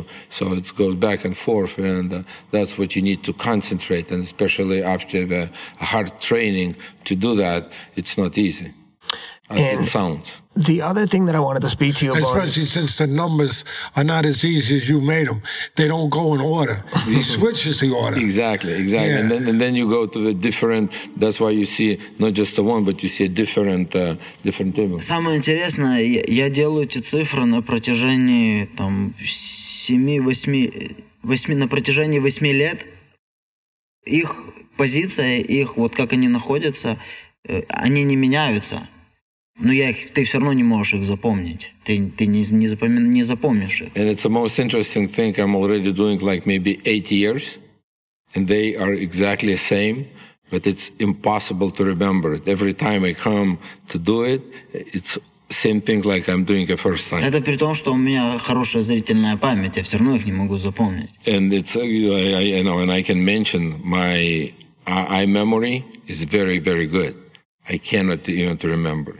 And just for the fans, it's basically a grid with random numbers on it, just randomly arranged in a square, and it's basically hand pointing to the numbers. It's, I've, I've looked at it. It's pretty complex.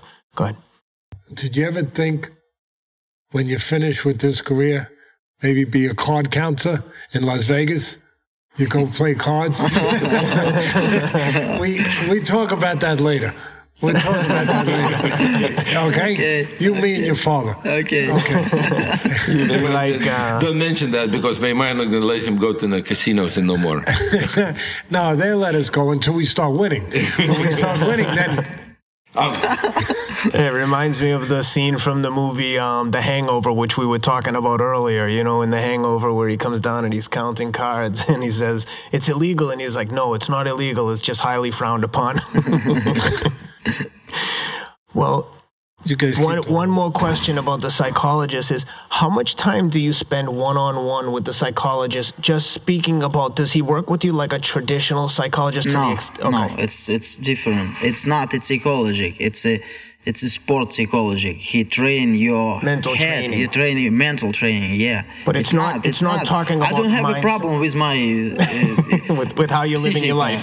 Psychology. Yeah, yeah, yeah, yeah, yeah. yeah. No, okay, I just it's, wanted it's to clarify different, that. It's different. Psychologist w- is working between wife and a husband if they not getting along together. Or if Make a person's... Sure they're not going to get the divorce. Or if a person's yeah. having a hard time dealing with aspects of their life. So to clarify, you know, it, it's not necessarily to do with mindset, more of just like training your brain and hand-eye coordination and be keeping your brain sharp. Yeah. And talk to me about... In the early days, as we discussed, your dad introduced you to boxing very early. And to a certain extent, you can tell anyone, oh, hey, I'm going to introduce you to boxing and we're going to hit the pads and hit the mitts and you look, oh, you look great until someone gets punched in the face. And that's when you can tell, is this guy really want to be a fighter? Because it's inevitable that I know that you want to get hit as little as possible and you're very good at it. But when you get hit in the face, that's when you can tell if somebody really wants to be in the gym. Because if they don't, they're not coming back the next day. Talk to me about the early days of getting hit. And who knows, maybe you haven't been hit. I mean, the, after reading some of these statistics, it doesn't even seem real. But talk to me about the early days of getting hit. I'm assuming to get better, you were sparring better fighters, taking shots. Talk to me about the fear yeah, and if there ever was fear. В общем, мои, мои первые спарринги были с моей двоюродной сестрой, которая была на год меня старше, она была на тот момент немножко крупнее меня. И отец одевал нам перчатки, но мне он одевал перчатки и завязывал сзади шнурки. То есть я не мог выпрямить руку. Если я бью правую, у меня тянет левую. Ты понял, да? Mm-hmm. Как? А я он развязанный. Я был маленький, мне было три-четыре года, и... А... Она постоянно меня била, то есть а он-то видел, что она меня била, она мне попадала по лицу, мне было больно, но я не прятался, я не закрывал глаза, я там не плакал. Ну, то есть он после этого он понимал и осознавал, что в принципе у меня с характером и с, с волей к победе у меня все в порядке. Но настал тот момент, когда я вырос и понял, что почему меня постоянно бьют и почему я не могу закрыться и защититься, потому что у меня сзади связанные перчатки. When I was a little, uh, three, three, four years old, my father put me in my first sparrings. My father put me with my cousin, who, who was, uh, she was actually the, the female cousin, and she was uh, one year older than me. But what he did, he tied up my hands through the back. So basically, if I if I hit with the right, my, my, my left goes here, yeah. or or opposite. So I couldn't I couldn't you know do with both hands. Yeah. So basically, my hands was tied up, and she was uh, hitting me in the face. She was you know she was she was uh, she was hitting me, and my father. But at that moment, I didn't close my eyes. Uh, I was coming back to her. So my father realized uh, everything is perfect with my character. I'm not. I'm not afraid. I'm not afraid. You know, to be. You know, to be hit. Or I, I didn't. I didn't. Uh, I'm not giving up. Yeah, I, I'm not giving up. Yeah, exactly. And then, and then he says, when I grew up a little bit, I found out why I cannot hit her because my my hands were tied up. Да, и просто в тот момент был. Я помню эту историю. Я просто перекинул назад. Мне надоело, что меня бьют. Я просто перекинул из-за шеи назад эти веревки, начал их дал пару раз, и она заплакала. На этом мы закончили спарринги. And then, then I find out, so I just throw the rope in front of me, and I hit her a couple times, and then she starts crying, and uh, that was the last sparring we ever did with her. И после этого уже мне было четыре, там, да, уже четыре-пять, и тогда я уже спарринговал с парнем, ну, с мальчиком. And then after that, and after that, then I was already like a five, six years old. Already, my father already put me with my same age guys. Not same age. No. No. Никогда я не боксировал. Я всегда боксировал. Они были старше меня, они всегда были тяжелее меня. Uh, okay, so not same age, not same weight. It's always, always my sparring partner was uh, older, older me and, and bigger. the bigger me and the, with the bigger weights and. Uh, Because that's the part that you can't plan for. Because if, if, if uh, as the young boy, if you don't want or can't get past that fear or, or that feeling of being punched in the face, all the training in the world isn't going to help if the head's not right. If you don't, if you don't crave that kind of competition and, and I don't want to say enjoy, but if you are not comfortable with getting punched, it's not going to go very well. Все правильно, да. Если ты боишься, конечно, если ты боишься, то из тебя ничего никто не сделает, конечно. Of course, if you, you know, if you're afraid of of of, of be punched, or you know, if you're afraid of anything to be there, so of course it's uh, none of the trainers can can make you a, a great fighter. That's right. So you have to have all those pieces before you start to get into like the real technical part of it. But talk to me about, at what point did your dad have you stop boxing and do Ukrainian dance? I never stopped training oh, boxing. Okay. I never stop. I I use uh, after school I use a dance. Yep. And after dance I go to boxing training.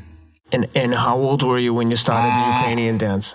I think it was ten, ten or twelve years. Okay. And I I used dance dancing couple years. I don't like it. Uh, you don't like it? No, I don't like it. But I I use because my my father шантажировал меня, не знаю. He was playing with me sometimes. Yeah, yeah, yeah. If you if you if you not use a dancing, you can't train a boxing. That's an interesting technique. I'm going to have to make a note of that for my own children. He, he understands and he see I love I love boxing and I want training. He he да, он видел тогда? No. He see? No, he saw. He saw, he saw my my uh, желание. Desire. My desire. That's why that's why he can build me. And the rationale was if he could get you to dance for a couple of years, it would help with your footwork. I don't know. I can live. I can live second life and yeah. uh, repeat my life without dancing. You know? Yeah. Well, we do know that you have the best legs in boxing right now. Thank you. Well, when we're done, we're going to see a sample of your Ukrainian dance. You don't know this. We have a Ukrainian band ready to play the Ukrainian music and let you dance in the ring. No, I, no, you don't know. That's not happening. Rob, cancel the Ukrainian band. Talk to me about the adjustment from amateurs to pros, because a lot of times, and Teddy, I think you and I have spoken about this before, they're almost, they can almost be like two different sports, very different skill sets. Some guys are very good amateurs, not so good pros. Obviously, some people make a good transition, but talk to me about the differences and the kind of adjustments that you've had to make. You know, for me, different different rules. Mm-hmm. Not not not not style, not boxing, not it, it, it, the same. Boxing, it it's just one boxing, amateur, professional, mm-hmm. but rules. Yeah, rules is different. Rules make. Uh, Rules teach you. Mm-hmm. Uh, it's the same. Then you, then you born, born. You go to садик, как будет. Kindergarten. Kin- yeah. Kindergarten. After that, you go to school, and mm-hmm. after school, you go to university. It's the same. Amateur boxing, it's like school, but pro, it's university. Of course, after after school, you need prepare for university. Mm-hmm. So, for me. It was very fast, and uh, for me it was a very... I had a very big, big experience. Uh, I'd say. So, you know, if if you ask me if you have one more chance and you can change your... Uh, Do it all again. Yeah. I answer no, no. Everything do the you same. Know, yeah. Yeah, because because it it was a very big and very very fast uh опять опыт забыл я. Опыт. Experience. Experience. Very very fast experience yeah. for me. Okay. I I don't I don't wanna I don't wanna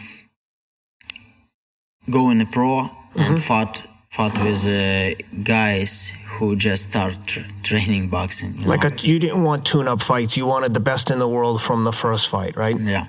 And I know, I guess you had mentioned that uh, you had wanted to go to the pros and fight for a title first fight out the gate, right? Mm-hmm. And ended up taking you the third fight to get a world title, well, well, which but is we still, you know, we still he still uh, fought for the. It wasn't a major title; it was a minor title. On the first on fight. On the first fight, yeah. Oh, I hadn't realized that. I he, guess I, he, I guess I shouldn't be surprised. He but. started. He started with ten rounds, and uh, and he got uh, if. It was a W B O international, inter intercontinental, intercontinental, no, international, international, international. Yeah, W B O inter, yeah, international, yeah, and he was scheduled for the uh, ten rounds and finished in a six, I believe, right? With I don't body remember. Punch. Body punch. Body I punch. It was a body punch. And Teddy, I don't think most people will realize and appreciate how significant that is, because most pros coming up will start with four-round fights, maybe three, four, five, four-rounders, then six, eight, yeah, ten. It's I, unheard of. I listen, I think I appreciate it because I know somebody that after his first pro fight put him on a pound-for-pound best fighters in the world list. And uh, who did it? And I know who did it. After one fight, had him on a list for pound for pound top ten. And um, a few people were yelling at me, saying, "What are you doing?" I say, "I think I know what I'm doing. I think I understand why." And uh, that's what I did. I put Lomachenko uh, in the top ten after his first fight. Mm-hmm. Because I knew... I thought I knew what he was. I, I called his fights for N B C in the Olympics, so I saw him. But I I saw something else. I saw the package. Yeah. And I saw what he what he was already and what he was going to be, what he could become. And I remember, and I remember also that. I remember very well. I saw I saw Vasily in Chicago, two thousand seven. Uh, I was in Chicago at the uh-huh. two thousand. I saw him, and people were talking about how special he is. But I, you know, years goes through, and I heard about his first Olympic, and you know, then then I saw a couple fights him as a, in the amateurs. Then I heard about the second Olympics. He won the Olympic medal, and then I saw one of the interviews Teddy did, and I. He was after Olympics, and uh, interview was, uh, well, I just came back from London. I was calling a fight. I don't know, maybe you don't even remember that, Teddy, but I, I remember for sure. And then he said, uh, all of those fighters from all the amateur, what I saw when I was in London, uh, I didn't see anything special. You didn't see no American fighters. And he said, uh, the only one guy I can recall could be something in this professional game as a boxing. He says that was a Vasyl Lomachenko. And I really remember that. And then I saw his fights at the W S B when he was fighting. And I kind of like make to myself, I said, I got to get this guy. I have to get this guy. Oh, you're welcome. I can't stress I can't stress to people enough how how um, impressive an amateur record of three hundred ninety-six wins and one loss is, because as Teddy and I have you as you and I have discussed, the amount of corruption around some boxing organizations, especially in two thousand twelve, there were some big articles I think written by the W B, um, uh, by the B B C about, in particular, Azerbaijan and potential illegal payments, et cetera, et cetera. And I know that this had been written, has been written about widely. It, it just highlights how impressive it is to win three hundred ninety-six fights and only have one setback in oh seven at the Worlds, and then to avenge that loss twice. It's just, it, it's crazy. I mean, the amount of, the amount of potential for a bad decision is just, it's astronomical. So to come through that and just keep winning and keep winning is, uh, it's wildly impressive. No, you you just, I believe you just uh, mentioned the, the, the most touchable subject for Teddy, because Teddy talks about that all the time, about the judging and about and and about how corrupted it is. And uh, unfortunately, we are in a in a sport like that, and that, that's what no, that's what it is. And uh, of course, you know, we've saw many many. Let me even bring back his second professional fight with Salido. Mm-hmm. How many? forty, forty-one or forty-two low blows. not even not even warned from a referee. So, and just know. to bring the listeners up to speed, this is his second pro fight ever. He's in against Orlando Salido, who was a cagey, wily, very experienced professional fighter, and uh, lost a very controversial split decision there. And um, I want to also point out that the guy missed weight by almost three pounds, um, so probably came into the ring a good ten to maybe even twenty pounds heavier than you on fight night. Nevertheless, that was for a vacant title. Third fight, you come in for the fight. The, the, because Salido missed weight so egregiously, the title was still vacant. Then you came back on the third fight and won that fight. Um, but that was that's an interesting topic that you bring up, and, and the fact that that was one of the only blemishes on your record. I'm just curious, what was your mindset with that at po- after that fight to Salido? What did you feel it was a bad decision, and how did you come to grips with it, or did you just dismiss it and move on and on to the next one?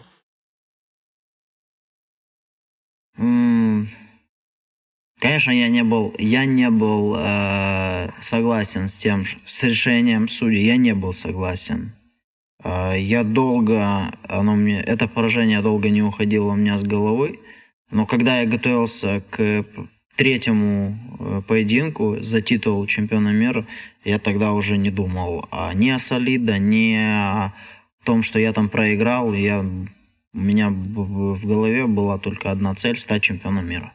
Um, of course, I never agreed with the decision what I lost that fight in my head, and um, it was for a long time. For a long time, it was in my head that loss. I, you know, I was carrying with me all the time, but as soon as um, it was announced, my third bout for the world champion. I knew I'm going to be fighting for world champion. I put that on the side. It completely went out of my mind, the loss against Salido, and I was preparing for the third bout, and it only was one thing into my mind. I have to become a world champion. Very good. Well, mission accomplished. Can you talk to me a little bit about what a typical training camp looks like? So when, when from the time the fight is announced, how many weeks out do you typically start preparation? Сколько недель? You know, my my schedule, my schedule uh, it's uh, I start train at home one in, month in Ukraine. In Ukraine, yep. yeah, one month. One and a half before the fight, two months before the fight, I I start my training camp and I come come back in United States. Uh-huh. I come back in Camarillo and I start my training camp two months before the fight. Okay. But but bef- в перерыве я тренируюсь тоже. Even between the fight, I I'm still training. Yeah. And after after the fight, after the fight, I come back in Ukraine. I rest one month. I I never come in the gym. And one month, just rest. No exercise, no, no roll, exercise, nothing. No, no, no. After after one month, I I start I start uh, a little bit, a little bit train, mm-hmm. and and. And build and build my body. Yeah. yeah. Basically, we know exactly like no, not exactly like we don't know the exactly date, but we know when his next fight it will be. Like for example, we uh, he fought in December, right? December eighth, the fight was. Then he went back home. We already knew approximately it's going to be April. So for one month he didn't do anything, and then he started. Beginning of February now, he started doing some exercises. And now when you come to the U S, like just a typical training day, as you said, you mentioned that you're training three times a day. Yeah. And that includes, I'm assuming, road work, strength training, and sparring. Is you, how, explain to me what a typical day in I Canada start, looks like. I start at five a.m. Yep. It, it's uh, one hour uh, cardio training. Mm-hmm. Second train, it's twelve a.m. это получается? No, p m. p m. twelve p m. twelve p m. Uh, I use a swimming pool, or I I have a train in a beach. And uh, third train, I have a six p.m. It's a boxing training. Mm-hmm. And when you go to the beach, you're swimming uh, sw- o- swimming in the ocean? No, no, no. I swim in the in the pool. Well, that must be a nice in, break from being dropped in the ocean. No, it's cold water. I don't like it. I don't like it either.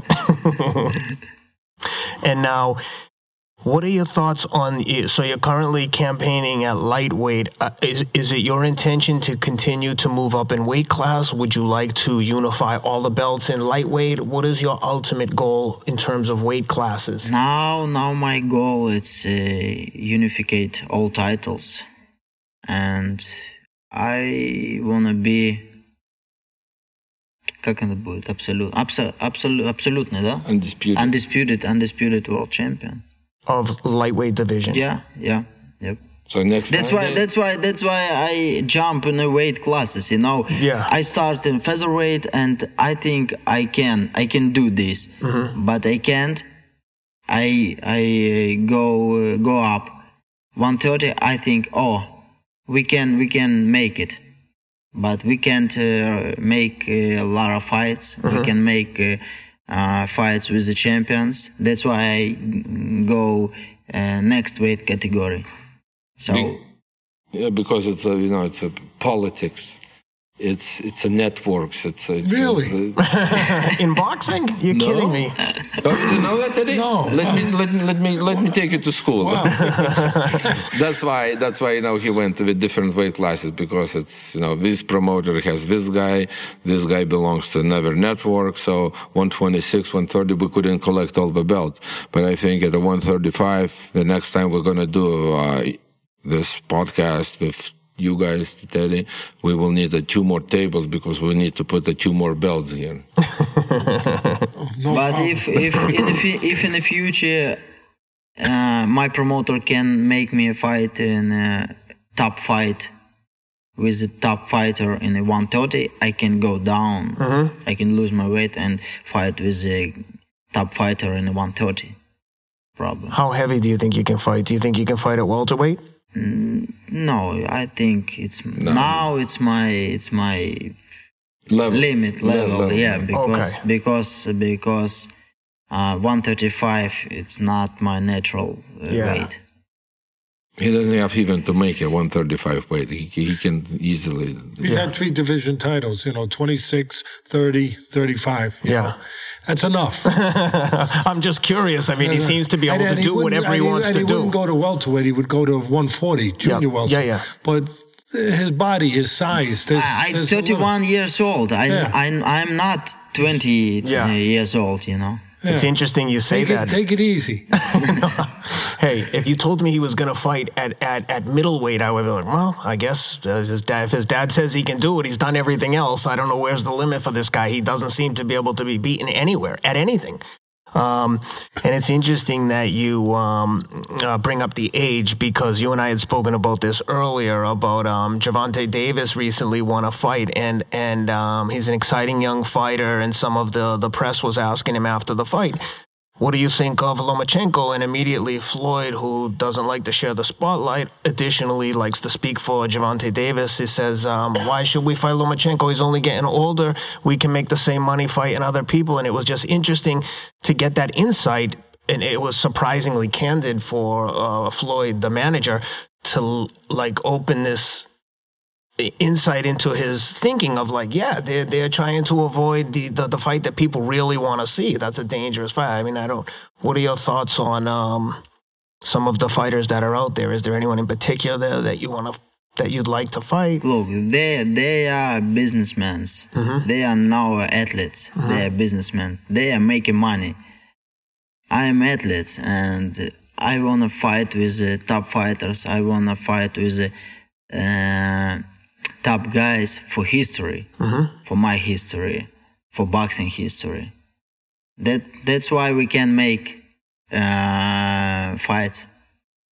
Egis, how hard is it to get people to um, accept this fight against Vasyl? Um, it was in the beginning. It was very hard because. Um, So, you know, basically nobody wants to fight a guy five and oh or five and one, you know, three and one, and you know, but now because he is already established pound for pound number one, uh, everybody knows what, you know, fighting Lomachenko we can make money. And I think right now it's a little bit easier than it used to be, because, you know, right now we wanted to fight Loma, you know, uh, Uh, right now it's easier because, you know, he got, in you know, one of the fights with Mariaga, he got cut, you know, uh-huh. his, he was bleeding. So they saw he's not a machine, he's a human being. You know, he has the blood also. Uh, did, they, li- did they check? Linares, Linares, check. Linares cut him. Because there's a there's a rumor out there that it, it was diesel, it was, uh, that it was that oil. Oil. Oil. Yeah. oil, oil, oil was. It was but, engine but lubricant. But this was red. Now, Linares cut him with a, with a punch where he, you know, he was S- dropped. S T P oil treatment is red. Okay. Red. Right, yeah. Linares got him with a punch. You know, he was dropped. So now everybody thinks, oh, you know, he's, oh, Lomachenko is beatable now. And if we, I'm going to beat, you know, the fighter thinks, if I'm going to beat, I'm going to put my name all the way to top. So I think right now it's uh, easier to get the, to get the, to get the uh, opponents for him than it used to be. That's an interesting observation, because I think a lot of people like to point to that knockdown like as if it was almost the equivalent of a win. It's like, oh, they got him, they knocked him down, but I mean, he still come back and stopped him uh, with uh, body shots, I believe, right? With, yeah, with, with one arm. And that's yeah. the yeah, thing. Yeah, yeah, a lot of people arm, right. forget, that's the thing that, about well, this. I don't yeah. think people forget. I don't think anyone's ever spoken about it. I, I, I had never heard that you had a dislocated shoulder in the fight. You had surgery after that fight. Matter of fact, that brings me to the next question for me. How's your shoulder? How is it? Good? Yeah, yeah, yeah. Good. You look good in your last fight, you, you know, with Pedraza. You you look good, and um, no problems? Everything everything okay? No, no problem. But, you know, in, in that fight, I didn't use my right hook because because I give for my shoulder a little bit longer time. You for... worried about it a little bit go in that fight, about using it? I, I don't worry, but I... I maybe subconsciously during no no during during my preparation I never use I never train my right hook for the Pedraza for, yeah yeah for for uh, for longer uh, восстановление for for uh, to, to, to let it recovery to, to, to, to let for recovery yeah for longer healing. recovery yeah yeah, yeah. So, now now I start use right hook now I start train my right hand right hook so. If you if you if you look at the fight with Pedraza, he never used the right hook with yeah, Pedraza in a fight because so that's pretty amazing. You went into a fight with a top guy, and you took one of your one of your weapons away. You you had to go.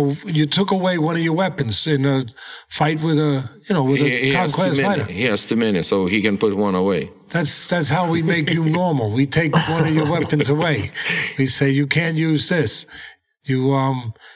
That is impressive. I mean, most people would not, if they didn't hear it right now, they would never understand that, that you would go into a fight with the discipline, the confidence, and the ability to take away one of your punches and still be able to be effective in a fight. Um, congratulations. Thank you. That's Thank that's, you. that's pretty special. Uh, but and, and Pedraza was... He fought a good fight, Pedraza. Yeah, yeah. I mean, people, yeah. I got mad at people because they were saying, oh, he should, what are you talking about? Do you understand? This guy's a good fighter. Forget about the Gervonta Davis fight. Sometimes a loss makes you a better fighter. Sometimes after you lose a fight, you mature. You understand what you have to do. You understand your identity, how you need to fight. Against Gervonta Davis, Pedraza didn't understand that. He was just fighting. But after that fight, he grew up. He understood how to use range. And he used range very well. You you came in three inches, he went back five. And, and go ahead. Yeah, много нюансов, вот много нюансов было в бою с Педрасой, у меня с Педрасой. Первое, если сравнивать с Дэвисом, с Дэвисом он боксировал, он согнал очень много веса. Переводишь, чтобы я не... Uh, it was a many different things. Was when he fought uh, Gervonta Davis, he had to lose a lot of weight. Здесь он боксировал в, в своем весе, а я не в своем. he was fighting here at, at his weight class. Yeah. I wasn't at that weight class. Yeah. Uh, и когда он боксировал с Педрасой, он шел с ним дрался, он шел вперед. А когда он боксировал со мной, он от меня бегал. Then he was fighting Pedraza. Uh, then Pedraza was fighting Davis. He went and he fought. He was coming forward yes. with, with Davis. With me, he wasn't coming. He was that's running it, back. That's what I'm saying. Yeah. That's exactly right. И, и, самое, и самое третье, что интересно, uh, в нокдауне, когда он очутился в нокдауне, он встал, и он был готов продолжать. Но рефери остановил этот поединок. Когда с этим... С Дэвисом, когда он боксировал. And then, and then, then he was dropped. He stood up and he was ready to fight, but the referee stopped the fight. So he was ready. You know, I, listen, that's why I said what I said. Pedraza was a whole different fighter uh, the night with you. Uh, much smarter, uh, much more complete, and much more understanding of how he needed to fight. Yeah, yeah. His identity... was was there against Davis for all the reasons you just pointed out, but there was no identity that way. It was just go get him. And that was the wrong way to fight against a guy who can punch and who's a bigger guy. The one interesting thing, uh, before we wrap things up, just a couple more questions, but I'm interested in your thoughts on a lot of the trash talking that goes on in a promotion. You know, um, Davis, just to use Davis as an example, is with Floyd. Floyd made a ca- career out of talking a lot, but you seem to have always be radiating supreme confidence and not even engaging in the back and, back and forth, like it's completely unfazed by this stuff. And you could see sometimes people are almost beat before they get into the ring by the other guys posturing and um, shenanigans outside of the ring. How do you cope with this, and what are your thoughts about trash talking as it relates to promoting the fight? You're asking a guy how he copes with freaking words when the guy was in the ocean, with with with to, left in the ocean. Either you swim or you drown, and you're asking him how do you deal with words? Are you kidding me? I, I like the. He, he never, I, are you never, kidding me? He never goes in the trash talking. Oh, I like God. hearing his no. insight and sharing his thoughts on just all of the aspects um, of fighting. Go ahead. Как ты относишься вот этот? Если как я отношусь, мне нравится. Я, как как э, допустим болельщику, мне нравится, когда происходит трэш-токинг, мне нравится вот это шоу, которое устраивает там Макгрегором и с Мейвезером. Вот вот наподобие этого всего, оно интересно наблюдать. Лично я я не могу этого себе позволить. If you ask me a question about the trash talking, then and I am a fan looking from a side, I like. I like the way McGregor goes to Floyd, you know, when they talk. I like to see it. Mm. Then it comes to me personally. I'm not allowed to, to, to, to do that stuff. I'm not talking. Well, you mentioned McGregor. Since you've pre- pretty much beaten everyone else in boxing, uh, should we look for you in the M M A anytime soon? No. Maybe we no, see you fight in a no, cage. no, no, no. Every, no, every fighters need to be in... Uh, In his his best, uh, I don't know, position, best yeah, position. Best position. If you're a wrestler and if you fighter in the U F C, you, you need to fight on the U F C rules. If yeah. you're a boxer, you need boxing in the boxing rules. Yeah. Um, and then so before we wrap things up, the next fight, Egis, is uh, April twelfth. Correct. At uh, Staples, Staples Center yes. here in L A. Um, where can people find you and keep track of you on, uh, are you on social media? Do you have Twitter, Instagram? Where can people find you so the fans can follow along and maybe what you've been, what you're up to outside of the ring? It's name and second name, Vasyl Lomachenko. You can put in a search, uh, как это, строка поисковая. Uh, search. Search and you, just Vasyl Lomachenko. You, but you're on Twitter and Instagram. Yeah. And uh, when you're in camp here, does your family come with you? Yeah. Wife, children? Yeah, yeah, yeah. And your dad, obviously. And the, and your um, psychologist or um, mental preparation coach, he also is with you full-time in camp? Yeah. Cool, cool. Well, listen, really appreciate you taking the time to come and speak with us. It's... um. incredibly kind to have of you to share some time with us. And uh, I just went to, I'm looking for a deck of cards so we can start practicing our, our card counting tricks uh, or skills.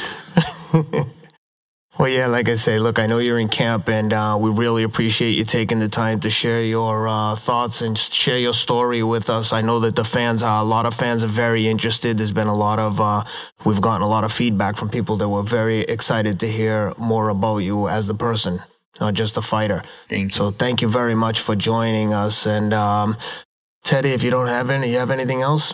I just wanted to tell them thank you for making the sport better.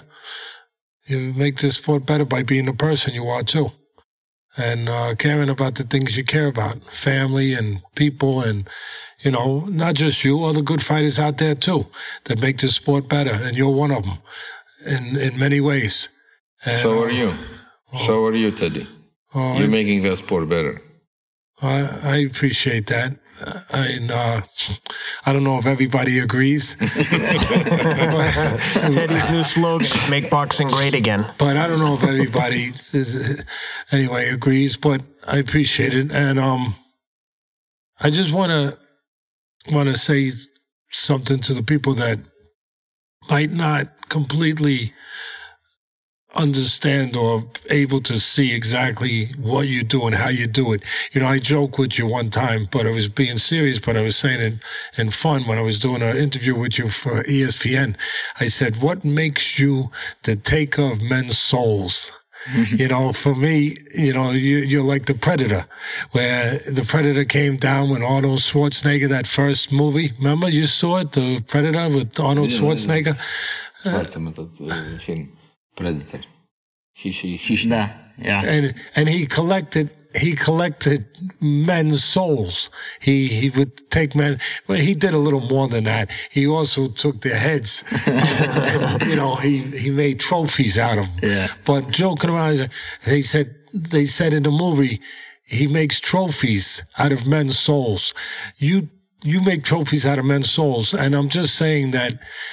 I mean, you went and you made fighters do something, quite a few of them, that you're never supposed to do as a fighter. Never. You can lose. People lose. But you're never supposed to quit. And you made fighters quit. And not one, not two, not three. And you made some really good fighters quit. You know, Walters... I mean, Walters was an undefeated world champion. Uh, Rigondeaux, two-time gold medalist, undefeated world champion. I mean, these are not, you know, just regular guys. And you made them quit.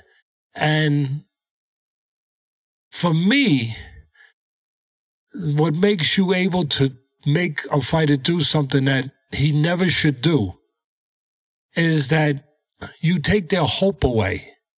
You don't just overcome them with power and, and you know, physical strength. You do it with this, you do it with your body, you do it with your technique. And you put pressure on people while you make them miss, which is hard to do. You're pressing and you're making them miss, and at the same time, you're on them. So you make them feel like, where is my hope? If I can't hit him, if I can't put my hands on him the way I need to, then I have no hope. And you see some fights where there's a war and both guys go all the way, but they're able to hit each other, so there's hope. But with you, what you've done in those cases is you took their hope away. And when you take a man's hope away, he becomes empty. And then there's nothing there. There's just a body. And the body falls. And I just want to tell you that I I don't know if a lot of people, because I people used to ask me when I was doing the E S P N fights, Teddy, what makes Lomachenko? I got into an argument with a guy, I love him, Stephen A. Smith. You know, I got into a big argument when we were on T V. I love Stephen, but he would be like, Teddy, what, what do you, why does he, how does these guys quit? Why are they quitting? Why are they doing that? I said, Steven, let me put you in there with a guy that you can't hit, and he's hitting you, and he keeps coming, and he keeps coming. But you can't do what you want to do, and you have no hope. So I just wanted to say that for the people out there. And if you want to touch on it, please, you could say something if you want. Спасибо, что пригласили. Спасибо, что, кстати, узнали новые истории э, обо мне, о том, как, как развивалась моя карьера. Очень приятно было находиться с вами и пообщаться. Thank you very much for inviting me.